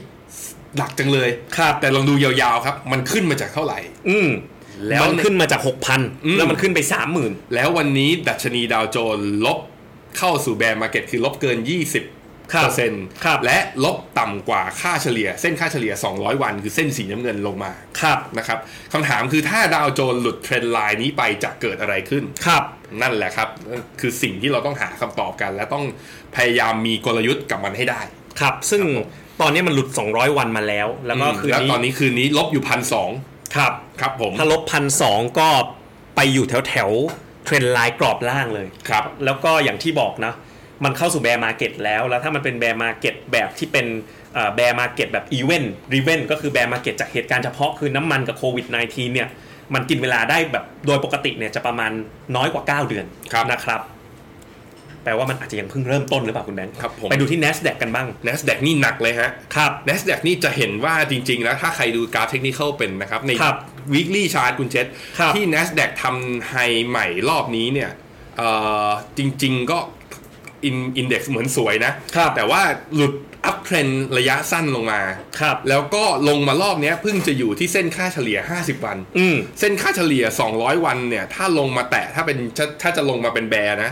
คือลงได้อีกครึ่งหนึ่งของที่ลงมาแล้ว ครับ แล้วถ้าลงมาต่ำกว่าเส้น 200 วันลงไปอีก มันแปลว่ากลายเป็นขาลงได้เลย ตรง ค นี้ รับ ก็เป็นมุมหนึ่งที่ตลาดเริ่มมองนะครับ มันมันก็เป็นมันก็เป็นคำถามอีกเหมือนกันว่า เอ๊ะ แล้วเราจะมีกลยุทธ์อย่างไรกับมันครับ เช่นเดียวกับนิเคอีนะครับ ก็เป็น ครับผม ภาพคล้ายๆกันที่มันมีเทรนด์ไลน์แต่ครั้งเนี้ยหลุดเทรนด์ไลน์ที่ตีไว้ตั้งแต่ปี 2013 หลุดแบนลงมาแล้ว อืม เพราะฉะนั้นก็อยู่ในขายเฝ้าระวังเลยว่า เพราะฉะนั้นมันก็เข้าสู่แบร์มาร์เก็ตแล้วก็มันยังหาบอททอมของตัวเองไม่เจอ ครับ นะครับ CSI 300 กับเป็นดัชนีที่ดูแข็งแกร่งส่วนหนึ่งก็คือมีพลังของเงินของจีนน่ะที่เขาอัดฉีดเงินเข้าระบบเข้ามาช่วยพยุงไว้ด้วย และขณะที่ผู้ป่วยโควิด -19 ครับ อัตราการเพิ่มขึ้นลดลงอย่างมีนัย ใช่ครับ ครับ อย่างไรก็ตามอยากให้ไปดูที่ห่างเสงนะ อืม ห่างเสงเนี่ยมันเป็นฝั่งที่เป็นตลาดเสรีกว่าเนี่ย ครับ ปรับลงทำนิวโลไปแล้วเป็นที่เรียบร้อย อือฮึ แต่ที่เซ็ตอินเด็กนะครับ คุณแบงก์ก็อย่างที่เล่าให้ฟังในช่วงต้นแล้ว เอาอีกทีหนึ่งก็คือลงมาที่พันหนึ่งร้อยจุด แต่ถ้าลากดู retracement ตรงนี้เป็นไงครับ อ่ะก็เรากำลังเข้าสู่เวฟ C ของ corrective wave นะครับ ซึ่ง ครับ ลงมาได้ลงมาได้เท่าไหร่เนี่ยอื้อหือพูดตัวเลขแล้วก็คือต่ำพันนะครับคุณเจษ คือเป็นไปได้ แปดร้อยห้าสิบ มันยังไงนะครับ ที่บอกว่าเป็นเวฟ C ของ corrective wave ก็คืออ่าปกติแล้วขาลงเนี่ยมันจะประกอบไปด้วยสา ค ม รับ เวฟคือ A A เป็นลงแล้ว B ครับ คือมีเด้งรีบาว ครับ นะครับแล้ว C เนี่ยก็คือลงหนักอีกทีหนึ่ง ครับ เนี่ยตอนเนี้ยเหมือนกับจะเป็น C หรือเปล่า ครับ ซึ่ง C ปกติแล้วหางมันจะค่อนข้างยาวหน่อย ครับ นะครับคราวนี้แล้วแล้วแล้วรอบนี้มันลงได้ลึกขนาดไหนเนี่ย อืม ก็วิธีก็คือก็ดูที่เส้น Fibonacci retracement ครับ นะของเวฟ A แล้วก็ดูว่าเป็นเป็นกี่เท่าของเวฟ A นั่นแห ครั ละ บ ซึ่งจริงๆแล้วอ่ะที่ผมบอกผมบอกหลายๆคนมาตลอดว่าผมดูที่ 1,240 จุด ครับ รอบนี้มันลงมาไม่เห็นนะครับ มันสี่มันข้ามเลย มันข้ามเลย มันข้ามมาเลย ครั มั บ นไม่เห็นตรงนี้เพราะฉะนั้นมันจะลงไปที่แนวรับถัดไป ซึ่งตรงเนี้ย1,100 เนี่ย มันจะอยู่ที่ 261.8 พอดี ครับ แต่ว่าถึงไหมว่าจะมีเด้งรีบาวขึ้นมาได้ มันก็ยังไม่ใช่แนวรับสำคัญเพ ครั ราะ บ มันก็จะมีความเสี่ยงมากขึ้น ครับ นะ ผมไปที่โมเดลพอร์ตโฟลิโอนะครับ เมื่อ ครับ เป็นดังนี้แล้วเนี่ย เราเลยตัดสินใจทำ discipline action นะครับ ก็คือทำการ move ส่วนที่เป็นหุ้น อืม คือเรามีอยู่ไม่เยอะ แต่ อืม เราคิดว่าเรา move ออกก่อน เพราะว่าเราอยากจะ protect downside ครับ นะครับ ก็คือเริ่มไปจาก GCP ก็คือเรามีหุ้นไทยเอเชีย แล้วก็ GQG อยู่อย่างละ ครับ 10%เราก็ตัดสินใจนะครับทำการ protect downside แล้วก็ปรับย้ายไปไว้ที่ money market เป็นเวลาชั่วคราวก่อน ครับ นะครับในส่วนของอาตราสารหนี้ถือไว้ก่อนได้ แต่ทำไมเราไม่ให้เข้าตราสารหนี้ระยะยาวเพิ่มณตอนนี้ ล่าสุดเนี่ยเราเพิ่งขายทำกำไรตัวตราสารหนี้ระยะยาวบางพอร์ตออกไป เพราะว่ายิวเนี่ยมันลงมาต่ำมากแล้วคุณแบงค์ลงมาต่ำกว่า อฮึ 1%ทีเนี้ยถ้าเมื่อไหร่มัน V shape recovery ปุ๊บปรากฏ บอล ว่า ยูจะเด้ง บอลยูจะเด้ง พอมาขึ้นมาเก็บปุ๊บ เพราะฉะนั้นถ้าเกิด V shape recovery มาเร็วนะครับแล้วเราไปเข้าบอลยาวณเลเวลเนี้ยค่อนข้างเสี่ยงสูงทีเดียว เพราะมันลงมาต่ำที่สุดเป็นประวัติการแล้ว เราเลยคิดว่าไปเก็บไว้ใน Money Market เนี่ยจะดีกว่า แล้วก็ อือฮึ เมื่อโอกาสมาเนี่ยเวลาสวิตชิ่งมันใช้เวลาแค่วันเดียว อืม นะครับเพราะฉะนั้นมันจะมีความเป็นเขาเรียกว่า short against port ด้วยก็คือขายไปก่อน protect downside รักษาวินัยการลงทุน เสร็จแล้วรอโอกาส เสร็จแล้วรอจังหวะไหนในการซื้อเดี๋ยวเรารอดูกันต่อไป ครับผม ครับพอร์ต GAR ครับคุณแบงค์ สำหรับพอร์ต GR ก็เรา ครับ มีสัดส่วนลงทุนในหุ้นอยู่ 50%พอร์ตนะครับ ครับ ทั้งในหุ้นไทยหุ้นโลกแล้วก็หุ้นเอเชีย ครับ ก็ทำคล้ายกับลักษณะเดียวกับ GCP ก็คื ค อ รับ เราลดพอร์ตในส่วนของกองทุนที่ลงทุนในหุ้นสามัญทั้งโลกอย่างมีนัยสำคัญนะครับ ออกทั้งหมดไปเข้าที่ไหนก็อย่างที่คุณเจษบอกก็คือไปเข้ากอง Money Market Fund ครับ ของแต่ละบลจที่กองทุนนั้นมีอยู่ ครับผม นะครับอย่างเช่นตัว Tisco MS เราก็เอาไปเข้าตัว Tisco STF นะค ครั รั บบ ในขณะที่ TMB GQG เอาไปเข้า TMB USB และ ครับ Principal APDI Switch เข้าตัว Principal D Plus ครับผมในส่วนของ property fund เนี่ย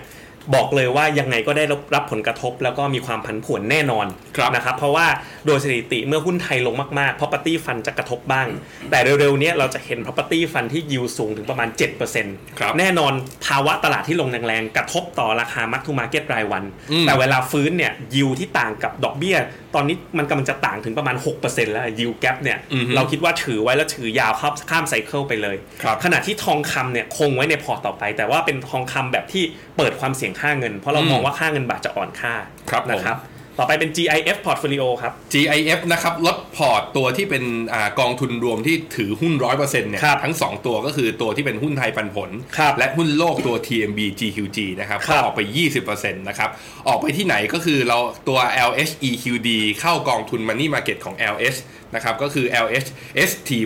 ครับ ในขณะที่ทีม BG คือ G เข้าทีม BUSB นะครับแต่ว่าเรายังรักษาตัวมียังมีหุ้นอยู่ในพอร์ตบ้างบางส่วน ครับ เพราะว่าพอร์ตเราเชื่อว่าตัว Search ไอ Search for You อืม ยังจะยังยังจะพอเลี้ยงได้แล้วก็ ครับ ไอหุ้นจีนน่ะอย่างที่เราเห็น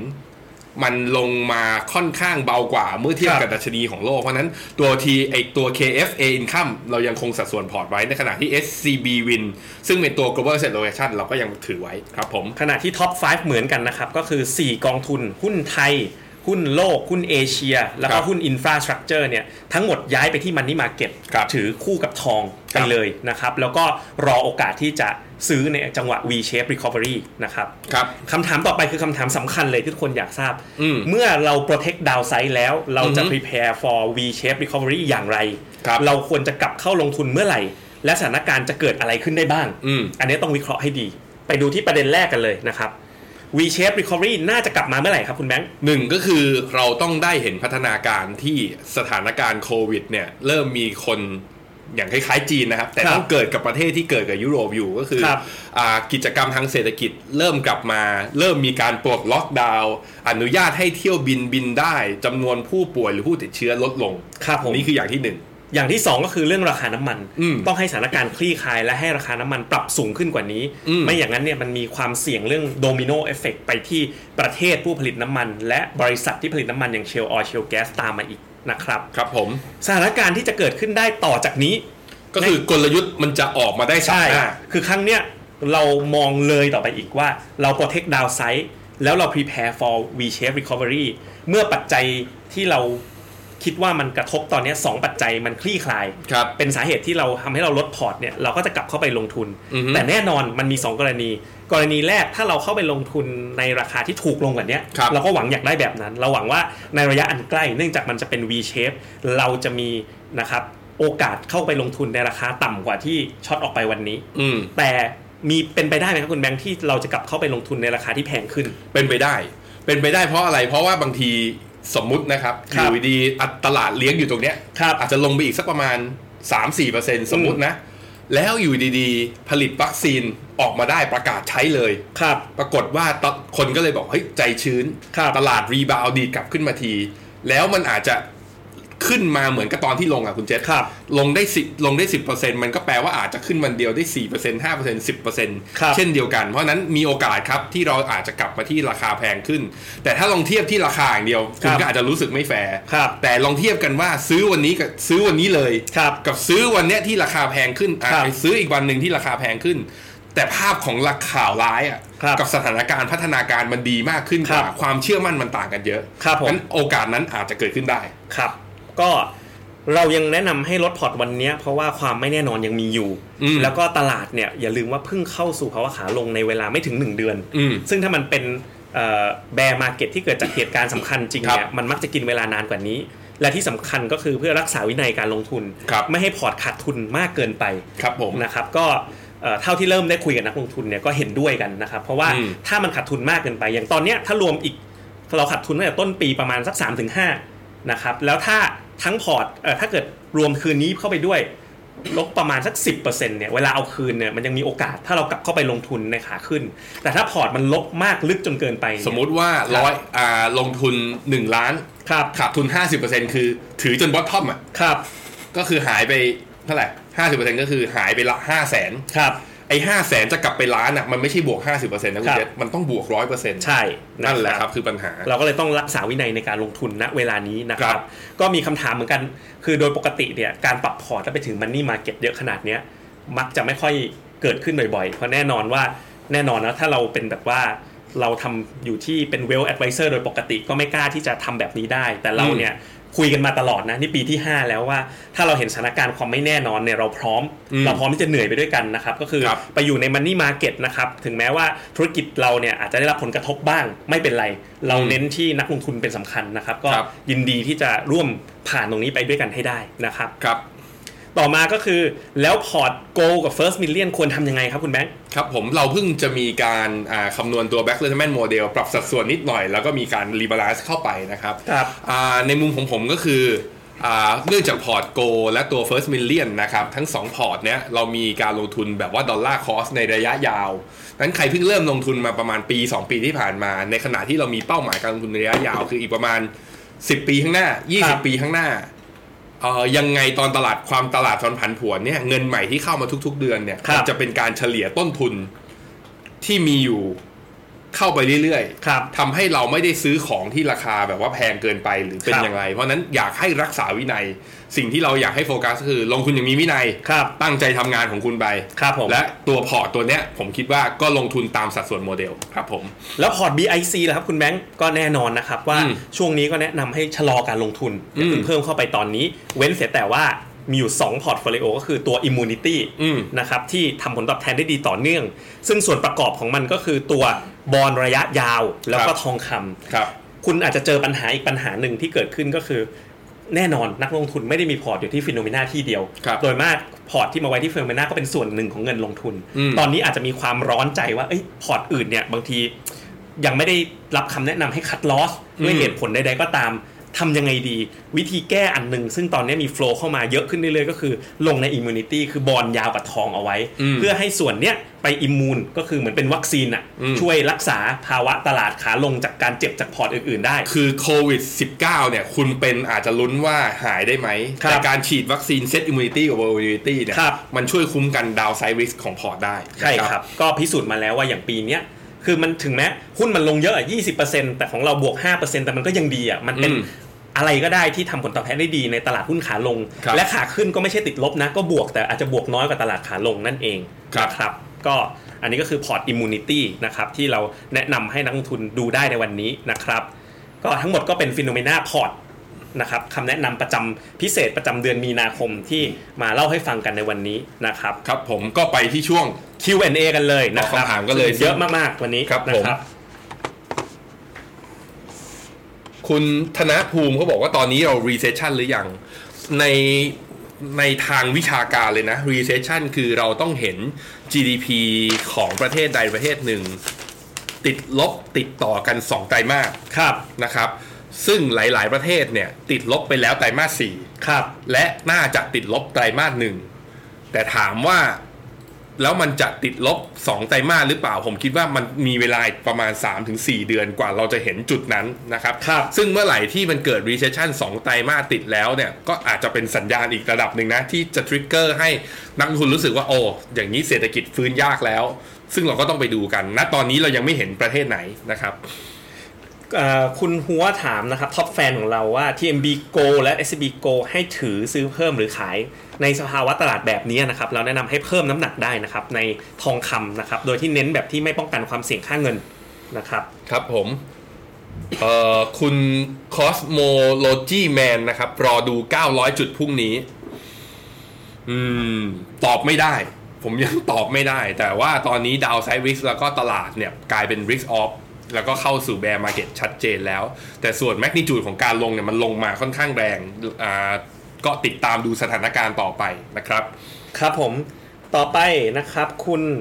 วรัญยูบอกว่ามีพอร์ตเอเชียเอ็กซ์เจแปนและเฮลท์แคร์ติดลบอยู่ประมาณ 17%ควรคัดลอสก่อนหรือซื้อถั่วเฉลี่ยดี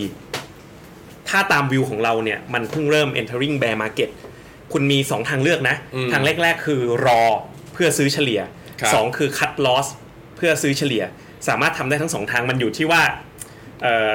จริง ๆ แล้วเนี่ย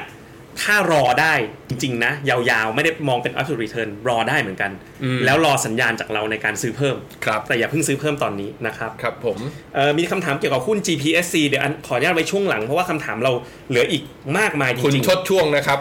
กังวลว่าเศรษฐกิจของญี่ปุ่นนั้นอาจจะไม่อ่ามันไม่ดีแล้วก็มีโอกาสเป็นวิกฤตหรือเปล่า ๆครับ นะครับอ่าญี่ปุ่นเนี่ยด้วยโครงสร้างประชากรเขาเนี่ยที่เป็นเอจิ n งโซซ i ตี้นะ พอมันโควิดมันเข้าไปแล้วเนี่ ครั ย บ ถ้ามันลุกลามและกลายเป็นซูเปอร์สเปรดเนี่ยมันเหนื่อ ครั ย บ ตรงที่ว่า เพราะว่าไอเชื้อโควิดเนี่ยมันติดถ้าไปอยู่ที่ผู้สูงอายุ อัตราการเสียชีวิตมัน ครับ สูงขึ้นมาทันที ครับ แล้วก็ตัวญี่ปุ่นเองเนี่ยจริง ๆ แล้วตลาดเอ่อตัวตลาดหุ้นเขามีโฮปจากการที่จะมีโอลิมปิก มีโฮปที่จะมีโอลิมปิกเนี่ยจัดมาอย่างต่อเนื่องเพราะฉะนั้น ครับ คือตลาดมันไพรซ์เรื่องนี้เป็นระดับหนึ่ง แต่ปรากฏว่า มันอาจจะต้องดีเลย์ไงคุณเจษ ครับ ไอตัวไอไอไอตัวโอลิมปิกเนี่ย ครับ เพราะฉะนั้นมุมหนึ่งแล้วก็พอตลาดมันเข้า risk off mode มันกลายเป็นว่าค่าเงินเยนมันแข็งค่าด้วย ครับ มันก็ทำให้เศรษฐกิจของญี่ปุ่น ซึ่งพึ่งพาการส่งออกค่อนข้างเยอะเนี่ยมีปัญหาเรื่องนี้นะค ครั รั บบ เพราะฉะนั้น recession แล้วก็ญี่ปุ่นตอนนี้ดูเหนื่อยไหมเหนื่อยจริงครับ ค เห็ รั น บ ด้วยครับ ก็คำถามเยอะเลยรวบเลยนะครับ มากหลายๆคนถามเกี่ยวกับ APDI GQG Tisco MS ASP SME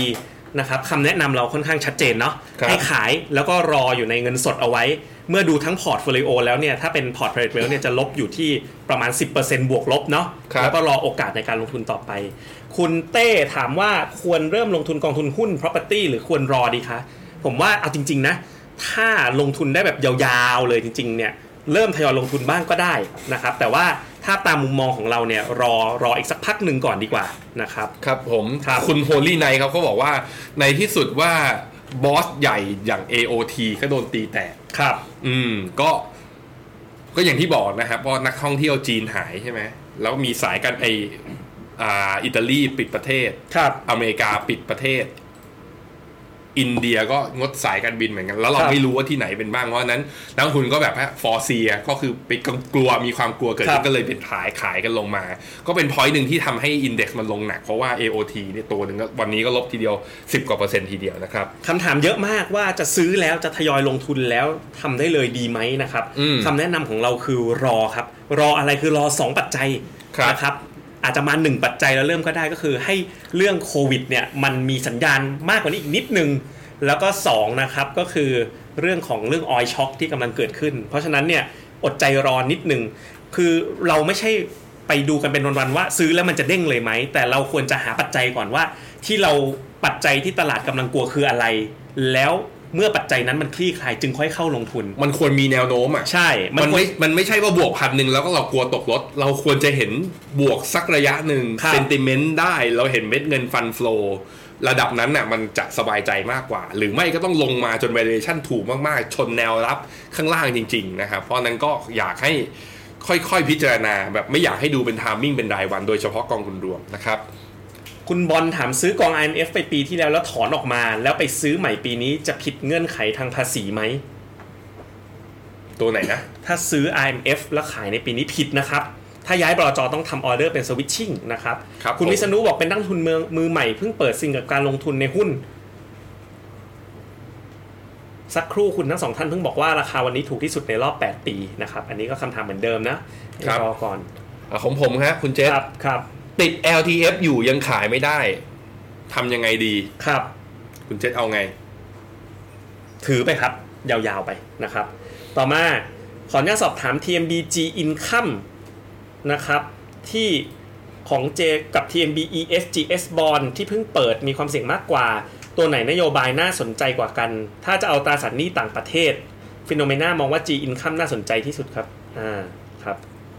คราวนี้มันมีคำถามหนึ่งผมถามเผื่อเลยค ครั รับ มันผมคิดว่าอยู่ในใจใครหลายคน ค แน่ รับ ๆก็คือว่า ไอตอนที่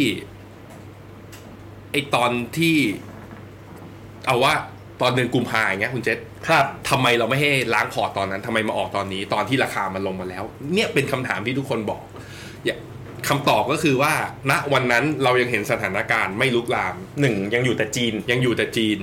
อัน สอ อื่ ง น ก็คือ ครับ ไพรซ์วอลไม่เกิดขึ้นนะ ครับ ตอนนั้นเรายังไม่เห็นโดมิโนเอฟเฟก ครับ ที่มันลุกลามไปยังที่อื่น อืม เพราะฉะนั้นในมุมหนึ่งคือถ้าเราดูแต่ตัวราคา ครับ ณอาจจะบอกได้ว่าเรารู้สึกเอ๊ะทำไมฟิโนเมนามาขายช้า อืม แต่จริงๆคือเราต้องมองรอบด้านมันมีปัจจัยแวดล้อมมันมีเหตุ ครับ เอาตรงๆผมเปรียบเทียบอย่างนี้ครับคุณเจษเราคบกับแฟนดิเราคบกับแฟนนะเรามีคนรักก็อย่าเอามาชี้กันสิไม่ใช่คุณกับผม ครับ ผมคบกับผู้หญิงคนหนึ่ง ครับ ผมจะเลิกกับเขาในวันที่ผมรักกับเขาที่สุดไหม ครับ มันไม่ อืม เราเลิกกับเขาเพราะอะไร เขาทำตัวไม่ดี ครับ เขาเริ่มมีประวัติ เริ่มมีปัญหา ครับ แล้วเราก็รู้สึกว่าเฮ้ยคนคนนี้มันไม่เหมาะกับเรา ครับ มันคล้ายๆกันไอตัวหุ้นเนี่ยเวลาเราวิเคราะห์พอร์ตมันก็คือ ณ ตอนช่วงนั้นเนี่ยมัน valuation มันยังดีไหม sentiment มันเป็นอย่างไร และเหตุการณ์มันเป็นยังไงด้วย ครับ อันนี้ก็อยากให้เข้าใจนะครับว่าเรามีการวิเคราะห์ทั้งหมดในหลายๆ ทำไม ด้าน UG UGIS กับ TMB G Income ถึงลงแรง เพราะว่า position ที่เขามีการไปช็อตเย็น ช็อตเย็น นะครับ ครับ ครับผมเอ่อ KFA Fix กับ UGIS เพิ่งลงทุนไปรอขายดีไหม อันนี้ยังถือได้อยู่นะครับ ผ ผมเพิ่งจะเปิดซิงด้วยการซื้อหุ้นปตท AOT CPO และ BBL ตั้งใจแน่วๆว่าจะถือยาวๆครับ ทั้งสองท่านคิดว่าดีไหมครับ ก็คือเปิดไปแล้วก็ถือไปเลยครับ ครับ ก็อย่างน้อยก็ได้ซื้อในราคาที่ถูกที่สุดในรอบ 8 ปี คุณสจีบอกว่า p a n d e m i c มัน p a n d e m i c มันแบบประกาศไปแล้ว มันน่าจะ price in หรือเปล่า ตลาดน่าจะ bottom ตรงนี้หรือเปล่า ครับคำตอบก็คือปกติเนี่ยถ้าคือตอนเนี้ยมันเห็นได้ชัดว่าแพนดมิกยังมีต่อไปอีก อืม และอาจจะมีจำนวนประเทศที่มากขึ้น อือฮึ แล้วก็ความกลัวต่างๆ ที่เริ่มไปที่อ่าบุคคลที่เป็นไอคอนต่างๆ ในในโลกเนี่ยมันมากขึ้นนะครับ กิจกรรมทางเศรษฐกิจก็เริ่มชะงักมากขึ้น เพราะฉะนั้นผมคิดว่ายังนะครับ ต่อมา LHT Prop ยังถือได้ไหม บอกได้เลยว่าในวันนี้วันพรุ่งนี้ข้างหน้าเนี่ยผันผวนแน่นอน แต่แนะนำให้ถือได้นะครับ กองบอลทำไมไม่ลงตาม ก็เพราะว่ายิวเนี่ยมันปรับตัวลดลงเนาะราคากองบอลก็เลยยังยืนอยู่ได้นะครับ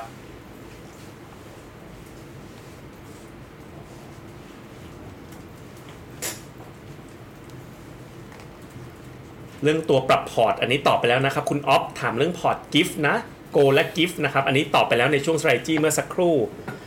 ต่อมาเรื่องราคาน้ำมันอ๋ออันนี้เป็นให้ความเห็นโหเยอะมากจริงวันนี้คุณแบงค์ มีเงินเย็นหลักแสนเข้าซื้อหุ้นพื้นฐานดี พวกแบบใน set 50 อย่าง AOT BDMs CPO เนี่ย คิดว่าทำได้ไหม ผมคิดว่าถ้าทำได้ก็คือทยอย ถ้านี่มันคือแสนสุดท้ายในชีวิตนะ ครับ มันก็ไม่ใช่ว่าเข้าหุ้นนี้ตูมเดียวอะ่ะ ผมก็ตอบไม่ได้เหมือนกันว่ามันบอททอมไม่บอททอม แล้วก็เรามีความรู้ในระดับไหนนะครับ ครับ แล้วเรามีความเข้า พอมันเป็นหุ้นรายตัว แล้วมันแปลว่าเราต้องเข้าใจในสถานการณ์ของมัน valuation ของมัน fundamental ของมัน คราวนี้ถ้าแต่ว่าถ้ามันเป็นเงินที่เย็นและยาวได้จริงๆอะ่ะ ผมคิดว่าก็อย่างที่บอกไปคือ เราซื้อวันเนี้ยมันถูกกว่าคนที่ซื้อมาตลอด 8 ปีอะ คะรั่บ มั ผม แปลว่าคือเราก็มีแต้มต่อมากกว่าคนเหล่านั้นนะครับ ก็กองเทคโนโลยีจีนชอบกองไหนดีคะ ถ้าเป็นกองจีนเราชอบทีม BCOF ครับผม เป็น ของ ลักษณะ ของบลจทหารไทย ทาง ครับ ไท ผ ย ม นะครับ T Income Plus เทียบกับ TMB USB เป็นอย่างไรคะ เราแนะนำไป TMB USB นะ ช่วงนี้เนาะ ครับผม นะพอร์ต DCA ควรทำยังไงนี่ตอบไปแล้วนะครับ continue ลงทุนต่อไปนะครับ TMB เซ็ต50 ถืออยู่ตอนนี้ลบ 20%ก็มันลบตามอินเด็กซ์นะครับ ก็อ่าให้ทำอย่างไรก็ในมุมของในมุมของเราก็คือว่าก็แนะนำว่าลด ครับ แนะนำว่าลดแล้วดูสถานการณ์ก่อนนะครับ วิธีการดูลดไม่ลดเนี่ย ถ้าสำหรับคนที่ไม่ได้เป็นนักลงทุนคือมาดูเราอะแต่ว่าไม่ใช่เป็นลูกค้าเราแล้วไม่ได้แบบว่ายิงโนเตะยิงยิงไม่ได้เจอ notification ในการแจ้งในการปรับพอร์ตนะ ผมวิธีผมว่าวิธีคือวัดที่ใจตัวเอง ครับ ด้วยระดับหนึ่งก็คือว่าดูว่าเอ๊ะเราถือไปแล้วอ่ะ แล้วเห็นมันลบอย่างเงี้ยมันมีความทุกข์และทรมานหรือเปล่า ครับ ถ้ามันถึงขั้นแบบใช้ชีวิตดำเนินชีวิตปกติไม่ได้ นั่งทำงานแล้วก็ต้องไปชำเลืองดูตลอด แล้วงาน ครับ การมันมีปัญหา แสดงว่าพอร์ตเรามันเสี่ยงเกินไป ครับ สถานการณ์แบบนี้คือ ผมคิดว่าพอมันเจอวิกฤตขึ้นมาไอตอนที่เรายังไม่มีวิกฤตนะส่วนตัวผมนะคุณเจษผมรู้สึกว่าเงินมันสำคัญนะในการหล่อเลี้ยงเรา ครับ แต่ณวันเนี้ยพอไอไวรัสโควิด -19 มันใกล้ตัว อืม เราอยู่ดีๆวันนี้เราเจอผู้ติดเชื้อ ซึ่งเป็นคนไทย 11 คน ครับ แล้วมันเริ่มใกล้เราเข้ามาทุกทีอ่ะ ผมเริ่มรู้สึกว่าผมกังวลว่าผมจะป่วยแล้วผมจะอยู่กับลูกไม่ได้ มันกลายเป็นว่าสุขภาพร่างกายตัวเองมันมีความสำคัญ ครับ ไม่น้อยกว่าพอร์ตนะครับ เพราะฉะนั้นในมุมของผมคือนอกจากพยายามรักษาพอร์ตแล้ว เราต้องพยายามรักษาร่างกายและจิตใจของเรา อยู่กับครอบครัวอยู่กับคนที่เรารักมาก ๆ ด้วยเช่นเดียวกันนะ เพราะฉะนั้นมันต้องบาลานซ์กันลองดูลองลองช่างใจดูแล้วกันว่า ตอนเนี้ยเราอยู่ในภาวะแบบไหนคัดไปแล้วเราเสียดายขนาดไหน หรือถือไปแล้วทรมานขนาดไหนนะครับ ครับผมมีคุณปิยบุตรนะครับ ถามว่า TMB AASF ก็คือกองทุนเปิดฐานไทยจัดทับลงทุนระยะสั้น โอเค นี่ ครับ เปิดให้ดูนะ อันนี้น่าจะเป็นกองที่เสี่ยงต่ำแต่แม้แต่เสี่ยงต่ำลองดูนะครับ ก็ก็ไม่เบาเหมือนกันเนาะ ครับผม เดตเนี่ยลบไปแล้วประมาณ 3%ก็บอกว่าตอนนี้กำไรอยู่ คือเนื่องจากกองมันเสี่ยงระยะสั้นเอ่อเป็นเสี่ยงต่ำอยู่แล้วนะครับ ผมคิดว่าพอถือได้นะครับ ถือยาวๆได้ ต่อไปนะครับ ลงทุนในพอร์ตโกมา 7 ปีเอ่าไม่เอ่อพอร์ตโกลิสเลเวล7มา 3 ปี ผมคิดว่าตอนนี้ยังมีกำไรอยู่นะ ก็ ครับ ไซส์พอร์ตตอนนี้คือควรทำอย่างไรดีเอ่อไซส์ประมาณ2ล้าน5แล้วก็แสดงว่าทยอยลงมาค่อนข้างอ่ะทยอยมาเรื่อยๆ ทีเดียวนะครับ ผมคิดว่าด้วยไซส์ที่2ล้านห้ามันต้องดูว่ามันใกล้เป้าของคุณขนาดไหน ครับ ถ้าเป้าคือ 4 ล้านอย่างเงี้ยสล้านห้าแสดงว่ามันเป็นมันเป็นพอร์ตที่ใหญ่ระดับหนึ่ง ครับ ผมคิดว่าอาจจะสามารถลดความเสี่ยงได้นะตามตามตาม recommend ของเรา แต่ถ้าเป้าของเราคือมันอีก 20 30 ล้านอ่ะยังมีเวลาเวลาอยู่ต่อนะ ผมคิดว่า ครับ ถือต่อและเฉลี่ยต้นทุน DCA ต่อไป ยังไงเราต้องผ่านช่วงนี้ไปได้นะครับ คุณชนุติขออภัยถ้าอ่านชื่อผิดนะครับ บอกจีนน่าจะเป็นประเทศที่ฟื้นได้ก่อน และได้รับผลกระทบจากออยล์ช็อกน้อย แสดงว่าหุ้นจีนมีความน่าสนใจหรือเปล่าอ่าแล้วก็อยากทราบมุมมองการลงทุนในหุ้นเวียดนาม ตัวเวียดนามผมคิดว่าชะลอไว้ก่อน แต่จีนเนี่ยค่อนข้างชัดเจนเลยว่าในเอพิโซดหลังจากนี้ น่าจะเป็นภาคที่จีนเนี่ยขึ้นมาประกาศตัวเองเป็นอันดับหนึ่งของโลกอย่างแท้จริงครับ เอาแค่ว่าสมมตินะครับ ซึ่งจีนประกาศไว้แล้วว่าภายในสิ้นเดือนเมษายนนี้เขาจะ อืม กลับมาดำเนินกิจกรรมทางเศรษฐกิจเอาเฉพาะในประเทศเนี่ยได้ปกติ ครับ ซึ่งถ้าจีนเชื่อมั่นมากแล้วเขามองรอบด้านนะ อืม ที่ไหนคอนเทนตัวไวรัสไอโควิดได้นะครับ ผมคิดว่าเขาส่งออกคนออกมาเที่ยว ครับ ทำธุรกิจกับคนคนนั้นวันนั้นอืม มันแปลว่าประเทศไหนที่แข็งแรงหลังจากนี้ไปนะ ไม่ได้มีการสเปรดไปเยอะนะ แล้วเป็นคู่ค้ากับจีน ผมคิดว่า next episode อย่างที่คุณเจษว่าเลยว่า มันอาจจะถึงยุคที่จีนจะกลับอ่าจะมาเป็นผู้นำในเศรษฐกิจโลกได้ ทดแทนอเมริกาหรือเปล่า ซึ่งต้องไปแก้ปัญหาข้างในตัวเองอยู่ระดับหนึ่งนะค ครับ รับคุณพนัทบอกว่าก็ขอบคุณนะครับ ทั้งสองคนวิเคราะห์ได้ยอดเยี่ยมมากๆ แล้วก็พยายามตั้งใจ ครับ ทำกันอย่างเต็มที่นะครับ แล้วก็อยู่กับทุกท่านแน่นอนยาวๆ อยู่กันมาปีที่ 5 แล้ว แล้วก็จะอยู่กันต่อไปนะครับคอย คุณ ช่ เซ วย ฟ ดูแล คุณเซฟโทรมาบอกว่าเห็นฝรั่งยังเน็ตลองอยู่เลย ครับ มันจะเป็นอย่างนี้อยู่แล้วครับ วันไหนเราเห็นฝรั่งเน็ตบายในตลาดหลัก เขาจะเป็นเน็ตช็อตในตลาดดิเวอร์ทีฟ ครับ คือมันมันมันมองเป็นตรงๆ ไม่ได้ว่าฝรั่งเขาใช้ดิเวอร์ทีฟเนี่ยในการเก็งกำไรเขาไม่ได้ใช้แบบนั้นนะครับเขาใช้ในการป้องกันความเสี่ยง หรือว่าในการ manage พอร์ตภาพรวมมากกว่านะครับ คำถามเยอะมากเกี่ยวกับเรื่องพอร์ตที่เกี่ยวกับ DCA มีคุณธนกฤษคุณจันชัยคุณปรินเซสนะครับ ครับ สามารถทยอยลงทุนต่อได้เลยทำตามหลักการของพอร์ตโกและ First Million กันไปนะครับ ครับผม คือทุกวันนี้ตอนนี้เปิดบัญชีกันไปเกือบ 25,000 บัญชีแล้วคุณแบงค์เพราะฉะนั้นก็ อือฮึ เอ่อเราก็ต้องเอ่อมีพอร์ตที่เป็น Go First Million อยู่ไม่น้อยเลยทีเดียวนะครับ ถ้าเพิ่งปรับพอร์ตไปเมื่อสัปดาห์ก่อนตามคำแนะนำในแอปเลยครับ เดี๋ยวรอบนี้ต้องปรับใหม่อีกไหมครับ คุณเคลลี่ถามว่าใช่ครับ เดี๋ยวจะมีการปรับใหม่ไปครั้งนี้ก็คือจะมีการยิงในวันพรุ่งนี้ ครับ ถูกไหม ผม ครับ KFA Fix เริ่มลงหนักกว่าปกติหรือเปล่าครับอ่ามีแนวโน้มว่าแบงก์ชาติเราอาจจะไม่มีทางเลือก ครับ ต้องลดดอกเบี้ยตามเฟด ซึ่งเฟดเซอร์ไพรส์คัดเลทไปแล้ว 0.5 และการประชุมสัปดาห์หน้า ผมเชื่อว่าน่าจะคัดอีกอย่างน้อยๆ ก็คือ 0.25 ครับ นะครับ ซึ่งถ้าคัดลงไปมากเนี่ย มันแปลว่าไอ้ real interest rate ของอเมริกากับของไทยจะต่างกันมากเกินไป ครับ แล้วเศรษฐกิจไทยเราเองตัวภาพรวมของเราเอง โดยบริบทของเราเองนะ เราก็ดูมีปัญหา มาตรการทางการคลังที่ออกมา ก็ตลาดยังไม่ตอบรับ ครับ ดีเท่าไหร่เพราะฉะนั้นมีแนวโน้มว่าแบงก์ชาติอาจจะลดดอกเบี้ยได้เพราะฉะนั้นไอ้ภาวะไอ้ดอกเบี้ยต่ำเนี่ยผมคิดว่ายังอยู่การถือตราสารหนี้ระยะยาว ถ้ามีอยู่ผมคิดว่ายังพอถือได้ ครับ แต่ถ้าจะเข้าใหม่อะคุณเจษถ้ามีเงินอยู่ระหว่างเลือก KFA Fix กับเข้าพวกกองทุนมันนี่มาเก็ตเลือกอะไรดี คือถ้าเป็นเงินเข้าใหม่แล้วถือไปในช่วงเนี้ยนะครับสามถึงหกเดือนจริง KFA Fix น่าสนใจ แต่ถ้าเป็นเงินที่ปรับพอร์ตจากกองทุนหุ้น แล้วก็เรียเตรียมตัวรอลงทุนในโอกาสที่มันเกิด V-shape recovery แนะนำไปที่ Money Market มากกว่านะครับ อือฮึ กองทุนอ่าคุณไพศาลบอกกองทุนตราสารหนี้ระยะกลางมีความเสี่ยงมากไหม บอกได้เลยว่าความมันผลไม่มากนะ อืม นะครับแต่ว่าคุณต้องขาดทุนเป็น ไม่ใช่ว่าขาดทุนไม่เป็นเลยนะครับ ครับ ณ ผม เมธีนะครับ บอกว่าพักเงินสดลงกองไหนดี TMB USB นะครับ คุณพนัทบอกการคัดลอสหุ้นควรคัดกี่เปอร์เซ็นต์ของพอร์ต และปัจจุบันถือเงินสด หรือหรือทั้งหมดนะครับ ปัจจุบันถือทอง 50%ผมคิดว่าถ้ามีทอง 50%ไม่ต้องคัดหุ้นออกหมดนะครับ เพราะว่าถ้าคัดหุ้นออกหมด แล้วปรากฏว่าตลาดหุ้นกลายเป็นขาอ่าขึ้น แล้วทองลงกลายเป็นว่าขาดทุนพอร์ต ครับ ยิ่งขาดทุนไปอีก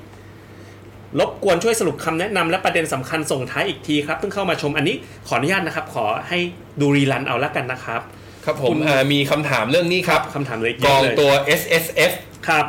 ที่ลงในเมษานี้ ยังไม่เห็นสักกอง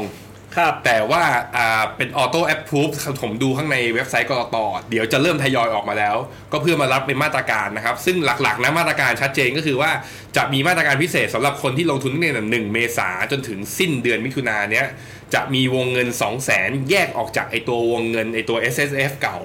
แต่ถือครองคล้ายๆกับ L T F ที่ไม่เหมือน L T F คือ 10 ปี ไม่ใช่ 7 ปีปฏิทิน ครับ ครับ คุณทิติอาร์ตบอกมี BEMF ควรสวิชเข้าตราสารหนี้ไหม แล้วค่อยสวิชกลับมาใหม่ ผมคิดว่าไม่ควรนะครับ ถ้าเป็น RMF ไม่ต้องสวิชนะครับ ครับผม ต่อมาคุณนัทบอกถ้าอยู่ในช่วงปรับพอร์ตโกลและกา ให้ลุยต่อตามแผนหรือชะลอครับ อยู่ในช่วงปรับพอร์ตโกลและกา โกลเนี่ยไปตามแผน อืม G แต่การเนี่ยลดตามแผน ครับผม ครับ ต่อมาคุณทิมมี่โอ้วันนี้เพิ่งโดนมาเต็มๆเลยบอกว่าเพิ่งลง 2 วันนะครับ First Million แล้วขาดทุนไปเยอะมาก 20 กว่าเปอร์เซ็นต์ควรทำอย่างไรครับคุณแบงค์ first million ครับ ถ้านี่คือไม้แรกสมมติว่ามีอยู่ 5,000 บาทนะคุณเจษลงทุนไป ครับ ปุ๊บ ขาดทุนไป 50%เดี๋ยวเดือนหน้าคุณจะมีเงินอีก 50%เข้ามาเติม ครับ ทุนเฉลี่ยจะลดลงทันที ครับผม เพิ่งเริ่มต้นลงทุน DCA เนี่ย แล้วนี่ไม่ใช่เงินก้อนสุดท้ายของคุณ ครับ คุณกำลังมีกระแสเงินสดเข้ามา อย่างหนึ่งที่เราอยากให้ทำคือทำตามวินัย ครับ วินัยสำคัญที่สุดสำหรับพอร์ตโกและ First Million ครับ ครับยูจิสถามว่าข้อมูลที่นักลงทุนจะรู้ก่อนไหมว่าช็อตเยนคำตอบว่ายากมากๆเลย แต่มันมีวิธีเข้าไปดูในเว็บของพิมโค ซึ่งทีมงานของเราเข้าไปดูอยู่เป็นประจำนะ นะ ค ค รั รับ บแล้วก็มีการคอนคอร์นะ แล้ว ค ก็ รับ คอนเฟอเรนซ์กับตัวฟันเมเจอร์ที่เมืองนอก ครับ ในการดูว่ามุมมองของเขาเป็นอย่างไรนะครับ SCB GIF ซึ่ง ครับ อยู่ในพอร์ตท็อป5ถูกไหมครับ ออกไปก่อนครับตอนนี้ ครับผม ครับผม คุณแพทบอกว่าถ้ายังไม่เคยลงทุนกองทุนรวมนะช่วงนี้มีกองทุนไหนแนะนำเป็นพิเศษไหมนะครับ แนะนำจัดพอร์ต ครับผม อืม ครับ ต่อมา TMB PIPF ควรรอไหมขาดทุน 5%บอกเลยว่า Mark to Market คืนนี้หนักแน่ ๆ วันวันสองวันนี้ แต่ว่ายิวที่มันเพิ่มขึ้นเมื่อเทียบกับอัตราผลตอบแทนพันธบัตรแนะนำให้ถือไปเลย ถือ แต่ ข้ามไปเลย แต่ต้องทนหน่อยนะ อืม มันน่าจะผันผวนระดับหนึ่งทีเดียว ครับผม คุณก๊อฟบอกเชื่องั้นในในและให้กำลังใจทีมงานนะครับ เราจะผ่านพ้นมันไปด้วยกันครับ คุณแบงค์ ครับผม ครับ ขอบคุณครับ คุณวุฒิชัยบอกว่าความเสี่ยงเรื่องที่ 3 อาจจะเจออีกปัญหาคือเรื่องการเมืองอีกแน่ในประเทศดูแล้วก็มีส่งนะครับ ว่า เอ๊ะ เมื่อวันก่อนเพิ่งมีแฮ ครั ช บ แท็กอะไรนะ ไม่เอารัฐประหาร ครับ บูมขึ้นมาในทวิตเตอร์ ครับ นะครับ ต่อไปมีคำถามนะครับจากคุณเชอรี่โอ้โหวันนี่คำถามเยอะน่าจะเป็นประวัติศาสตร์ของไลฟ์ของเราเลยนะครับ ครับ SCB Oppa นี่มันกองโอปปะกังนำสไตล์หรือเปล่านะครับไทยพาณิชย์เครดิตออป o r t u n i t y ชนิดสะสมมูลค่า ครับ โอ้โห ใช้เวลาแป๊บเดียวนะ มันเล่นเครดิตไง ครับ คุณ จา แจ็ ก ค 10.8 คุณ หลื เจะต้องอธิบายหน่อย 10.2 ว่าไอ้ที่มาของตัวผลตอบแทนของกองคุณพวกตราสารหนี้เนะมันมันมีเรื่องเครดิตกับเรื่องอะไรบ้างอะไรยังไง คือมันนอกเหนือไปจากว่า อืม เอ่อถ้าดูเลชั่นยาวๆ แล้วกองจะกำไรเวลาดอกเบี้ยลดลงแล้วอีกอันหนึงก็คือส่วนต่างเครดิตของสเปรด ครับ แต่ในช่วงที่ตลาดหุ้นผันผวนเนี่ย อือฮึ ส่วนต่างเครดิตก็ได้รับผลกระทบเหมือนกัน อืม ถ้าดูจากรูป 1 ปีอะครับ อันนี้เป็นตัวราคานะปึ๊บก็ลงมาประมาณ 6%ผมคิดว่าที่เลเวลนี้ไม่ค่อยน่าขายเท่าไหร่แล้วนะครับ น่าถือไปนะค ครับ รับ คุณธัญวิทย์บอกจะมีรายงานพอร์ตแนะนำส่งมาให้เพื่อปรับพอร์ตไหมครับ แน่นอนครับ เนื่องจากแต่วันนี้เราทำแบบเร่งด่วน แล้วสไตรจี้พิเศษวันเนี้ยเราเพิ่งทำเสร็จเมื่อกี้นะครับทำมาตั้งแต่เที่ยงจนเสร็จก่อนไลฟ์5นาที เพราะฉะนั้นเอ่อรายการปรับพอร์ตจะตามมาวันพรุ่งนี้แน่นอนเหมือนเดิมนะครับคุณธัญวิทย์ครับ มีคำถามที่น่าสนใจครับ ครับ จริง ๆ ถึงไม่ถามมาผมก็อยากจะบอกอยู่แล้วนะฮะก็คือ ครับ ทองคำเนี่ยช่วงเนี้ยตลาดลงมาเยอะขนาดนี้ทำไมมันยังไม่ขึ้น ครับ นะครับมุมหนึ่งที่เห็นก็คือที่ผมอ่านจากบทความใน Zero Hedge นะ แล้วก็ในหลาย ๆ ที่ก็คือว่าทองเนี่ยนอกเนื่องจากว่าเรา hedge fund หรือว่าพวกกองทุนต่างประเทศเนี่ย ไปลงทุนในทองผ่านตัว ETF ครับ ในระดับหนึ่งในช่วงประมาณ 2-3 ปีที่ผ่านมาตั้งแต่มีเทรดวอล ครับ เพราะฉะนั้นการที่เขาขาดทุนจากไอ้พวกกองทุนที่เป็นไอ้จากพวกหุ้นเนี่ยเขาอาจจะมีการขายทองเพื่อถือเงินสดมากขึ้น ครับ ขึ้นมาคล้ายๆ square position นะเพื่อล้างไม่ให้ขาดทุนมันน้อยลงมาเพราะฉะนั้นมันก็เลยมีแรงเทขายออกมาจากพวก investment demand จากพวก SPDR ETF ทองด้วยเหมือนกัน แต่ ครับ ว่าในระยะยาวคือ ถ้ามันจะเป็น crisis หรือถ้ามันจะเป็น recession หรือถ้ามันจะลงไปมากกว่านี้ เราเชื่อว่าทองเนี่ยแหละมันคือตัวหนึ่งที่สามารถ hedge against port ได้นะครับ คุณวีรยุทธ์โอ้โหบอกถ้าเทียบกับแฮมเบอร์เกอร์คริสิสเนี่ย สาเหตุมาจากอเมริกา ดัชนีเซ็ตลงไปกว่า 50%เ แต่วิกฤตครั้งนี้สภาวะและโครงสร้างเศรษฐกิจไทยไม่ดีเอามากๆ ครั้งนี้เซ็ตมีโอกาสลดลงมากกว่า 50%หรือไม่โอ้โหก็มีคำถามที่น่าสนใจเหมือนกันนะ ถ้าเวฟห้ามันจบไปแล้ว อืม คือพันแปดร้อยห้าสิบครับ ครับ จุดนี้ที่เราเห็นยังลงไม่จบ อืม เราบอกได้แค่นั้น ครับ ส่วนว่าคนที่ไทามมิ่งได้ว่าตลาดมันจุดต่ำสุดอยู่ตรงไหน จุดสูงสุดอยู่ตรงไหน ผมว่ามีแค่สองคนเท่านั้นคุณเจษ ครับ คนที่ตายไปแล้วกับคนที่ยังไม่เกิด ครับ มันทำมันทามมิ่งไม่ได้ แต่ว่าดาวไซริกมีหรือเปล่า ผมคิดว่าณจุดนี้เราเห็นพ้องต้องกันนะว่ามันมีแล้วเราก็ต้องพรีแพร์นะครับ ต้องเตรียมตัวให้อย่างดีครับ ครับคำถามต่อไปพอร์ต global tech เริ่มลบเยอะควรเข้าเพิ่มหรือรอดูทิศทางอ่ะผมเปิดอ่าตัวกราฟ NASDAQ ให้ดูอีกครั้งหนึ่งนะครับ แน่นอนมันบูรันมาเยอะมากนะ อืม เพราะฉะนั้นเนี่ยบอกได้เลยว่ารอดูก่อน ถ้าเทียบกับตัวดาวโจนเนี่ยหลุดเส้น 200 วันมาแล้วนี่เพิ่งหลุดเส้น 50เอ้ยไม่ใช่ 200 วัน 200 สัปดาห์ 200สัปดาห์คนี่รับ เพิ่งหลุดเส้น 50 สัปดาห์ไปเองนะครับ ครับผม เรื่องอีเมลแจ้งปรับพอร์ตคุณอุดมมีแน่นอนนะครับ คุณผมชอบคุณวชิรากรเขาบอกว่าไปซื้อ S S F เนี่ยถือ 10 ปีอีก 10 ปีเกิดวิกฤตใหม่พอดี ตกลงเราจะได้อะไรไหม มันก็ตอบไม่ได้นะว่าวิกฤตมันมาทุก 10 ปีหรือเปล่านะ แต่ ครับ เอา 3 รอบนี้มันก็เหมือนจะใช่นะ คุณเจษ ครับผม ครับผม APDI RMF ควรสวิชไปมันนี่ RMF ไหมผมว่าไม่ต้องนะ APDI RMF ถ้าถือยาวๆ เป็นกองที่ดีมากๆ แน่นอน รวมถึงกอง principal APDI ด้วย ครับ คุณทาดาบอกพรุ่งนี้เตรียมจะออกหุ้น ถ้าเด้งก็โอเค ถ้าไม่เด้งจะขายได้ไหมครับ ก็ขายได้นะครับครับ TMB CAF ควรขายหรือถือหรือซื้อเพิ่มครับ C O F อื้อหือคำถามนี้น่าสนใจ อืม ผมว่าจีนแต่มันมีฮ่องกงด้วย ช็อตออกไปก่อนนะครับ อืม เพราะว่ามันมีฮ่องกงมีหุ้นเทคอยู่ด้วยนะครับ ยังไม่ชอบนะครับคุณประพันธ์ คุณรอก่อนเนาะรอปัจจัยดีกว่า เพราะว่าเราจะไปเก่งตอนเนี้ยพรุ่งนี้มันจะขึ้นพันจุดก็ได้ขึ้น มันจะขึ้นหรือจะลงก็ได้ แต่ละถ้าเรามีปัจจัยปัจจัยมันจะเป็นตัวเอ่อเกณฑ์การตัดสินใจหลักของเราว่าเราจะกลับเข้าไปลงทุนตอนไหนนะครับ ครับผมบาทจะอ่อนไหม แนวต้าน 32 บาทนะ ถ้าทะลุไปได้ผมคิดว่าเห็น 32.7 ภายในปีนี้นะครับ Principal I Prop เอาไงดีคุณเจษ ถือครับ ถือครับ เค คุณ สครับ คุณแพทคุณแพท ขอบคุณคุณเจษและคุณแบงค์และทีมงานมาก ๆ เนื้อ ครับ หาและคำแนะนำเป็นประโยชน์ต่อการตัดสินใจมากจริงๆขอบคุณมากครับ ครับ ขอบคุณครับ ก็ตั้งใจทำต่อไปนะครับ ครับ กอง KTST Plus โอ้โห วันนี้เราตอบคำถามไลฟ์กันมาจะชั่วโมงหนึ่งแล้วหรือเปล่าเนี่ย ครับผม KTST Plus ของคุณชลินดา ยังโอเคไหมดีนะครับ กองนี้ไม่มีปัญหานะครับ ครับผม นะครับยินดีด้วยกับใครที่ถือมันนี่มาเก็ตช่วงนี้นะครับ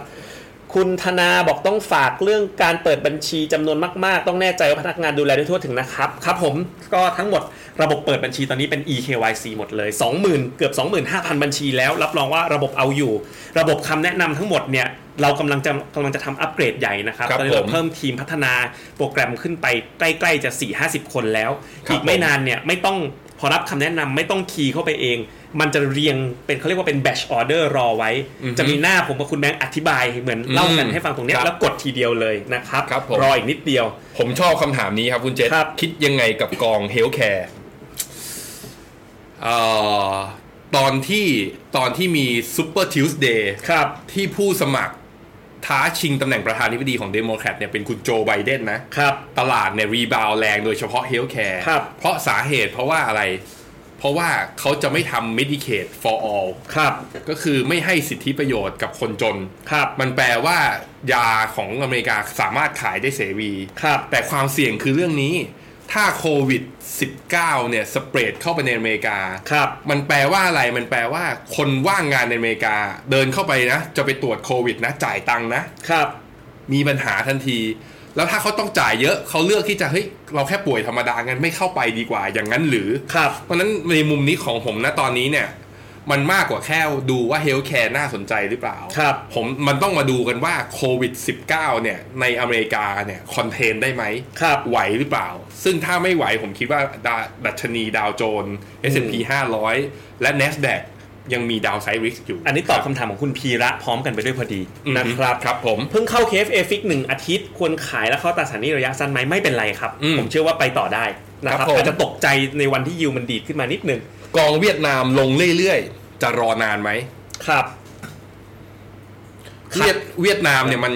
ครับ มันดราม่าตรงนี้คุณเจษ ครับ รัฐบาลเพิ่งกาศประกาศชัยชนะต่อโควิด -19 ไปเมื่อ ครับ 2 วันก่อน ครับ ปรากฏว่าเอ่อไฮโซเวียดนาม บินไปดูแฟชั่นวีคที่มิลาน อืม กลับมาเป็นซูเปอร์สเปรด ครับ กลับมาแพร่ต่อ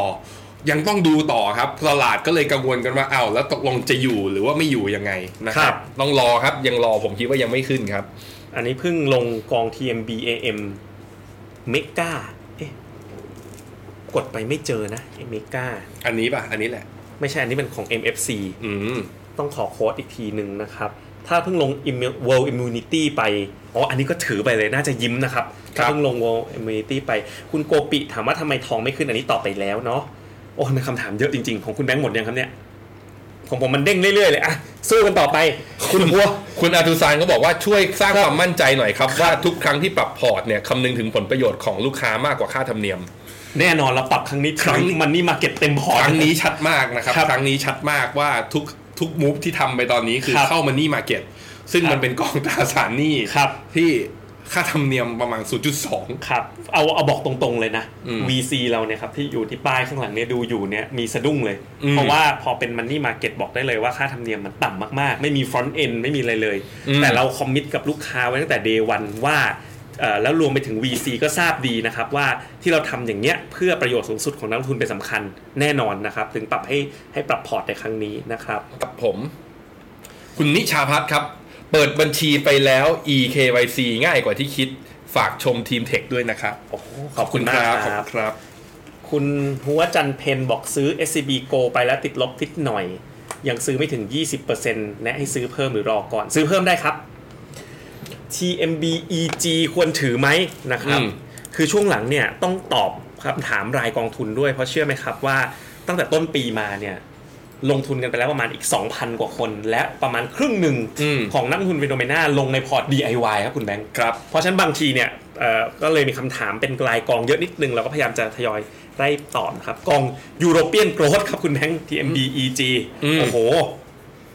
จาก 14 แป๊บเดียวเหลือ 11 แล้ว 20 กว่าเปอร์เซ็น ทรง ต์ นี้เราก็คิดว่า Brexit มันจะจบแล้วนะ แล้วว่า ครับ ไปสวยแล้ว ไม่มีอะไร ถือไหมครับคุณแบงค์ ถือไหม ลงมาขนาดนี้ ครับ แต่มันเป็นยุโรปอ่ะ คุณเจษ คัด เป็น คัด ผมผ ก่อน มหลบเป็นผมผมหลบ คือเวลาเราเวลาเรารักษาวินัยการลงทุนน่ะมีการ stop loss เกิดขึ้นบ้างเนี่ย คุณต้องวางใจให้นิ่งว่า เราจะซื้อกลับ แต่ไม่ใช่ว่าแบบ ถ้ามันดีดแล้วเราต้องเสียใจนะ คือเวลาเรา stop loss อะเราทำด้วยปัจจัย ว่าปัจจัยการลงทุนที่ทำให้เรา stop loss คืออะไร ครับ ปัจจัยลบที่มันยังมีรอเราอยู่จากนี้คืออะไร อืม แล้วรอให้ปัจจัยนั้นจบ พอปัจจัยจบก็กลับเข้าไปลงทุนได้ อืม ไม่ต้องไปคิดมากว่าเอ๊ะมันจะสูงขึ้นหรือต่ำลง แต่ว่าลองนึกถึงความสบายใจของเราด้วยนะครับรอให้ปัจจัยมันคลี่คลายแล้วเข้าไปลงทุน แล้วก็ค่อยกลับมาทำพอร์ตใหม่ ถ้าเราไม่โปรเทคดาวไซด์แล้วมันลงลึกจนเกินไปเนี่ยสิปัญหานะครับ อืม วันนี้หุ้นขออนุญาตผ่านนะครับ ทีโรเบต้าควรถือหรือออก ออกครับ TMB PIPF เป็นยังไงบ้างจากกำไร 10 กว่าเปอร์เซ็นต์เริ่มติดลบแล้ว ต้องถือข้ามไซเคิลไปอย่างที่บอกนะครับ ครับผมผมน่าเราได้จะได้อีกไม่กี่คำถามนะครับคุณเจษ BIC เอเชียควรขายออกไปไหมอ่ะคุณเจษ ขายออกไปก่อนก็ได้ครับ แล้วก็โยกไปเก็บไว้ในเอ่อเงินสดนะครับ เป็น TM เอ่อ TMB USB หรือจะถือยาวข้ามไซเคิลไปก็ได้ อย่าลืมนะครับว่าเรามองว่าเป็น V-shape recovery นะครับ ครับ และการ V-shape recovery เนี่ย ถ้าเกิดคุณกลัวซื้อไม่ทัน ควรจะถือข้ามไซเคิลไปเลย มันจะไม่เหมือนพอร์ต active fund ที่เราจะมีการปรับ position อย่างต่อเนื่องให้แบบนี้ ครับ พัทรา ผม จียูบอลขีด H ถือต่อได้ไหมยังพอถือได้นะ แต่ว่าต้องดูดีๆ ถ้าสถานการณ์คลี่คลายเมื่อไหร่ต้องรีบออกทันที ครั ต บ อนเนี้ยอ่ามันปรับมันขึ้นไปเยอะแล้วปรับลงมานิดนึงตอนนี้เยทูเดตบวกอยู่ประมาณ 3%นะครับ ผมเอ่อ principal APDI ยังดีอยู่ไหมจากก็ใน p h e n o m e n a Plot Private Wealth ของเราเราลดนะ เราเราหนีออกไปก่อนนะครับ ครับผม เอ่อแล้วก็มี ASP ห่างเสง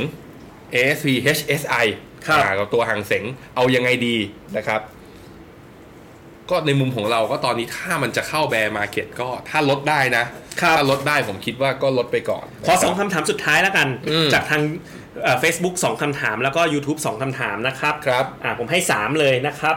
KF เอ่อบางคำถามที่ตกหล่นไปวันนี้มันมีหลายร้อยคำถามจริงขออนุญาตข้ามบ้างนะ ครับ KF China MF จะซื้อเก็บสะสมยาวๆดีไหมผมว่าซื้อได้นะ ถ้าเก็บสะสมยาว ครับผม กอง L N R M F ย้ายไปตราสารหนี้ก่อนไหมบอกไม่ย้ายนะครับ สาย R M F ถือไปนะครับ ครับผม T M B A M Quality Mega T M B A M อ่ะลองเสิร์ชอีกทีหนึ่ง T M B A M Quality Mega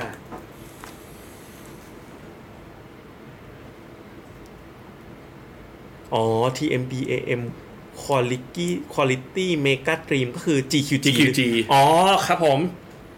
ก็คือแน่นอนอย่างที่เราบอกว่าเราแนะนำให้ อันนี้ใช่ไหม GQG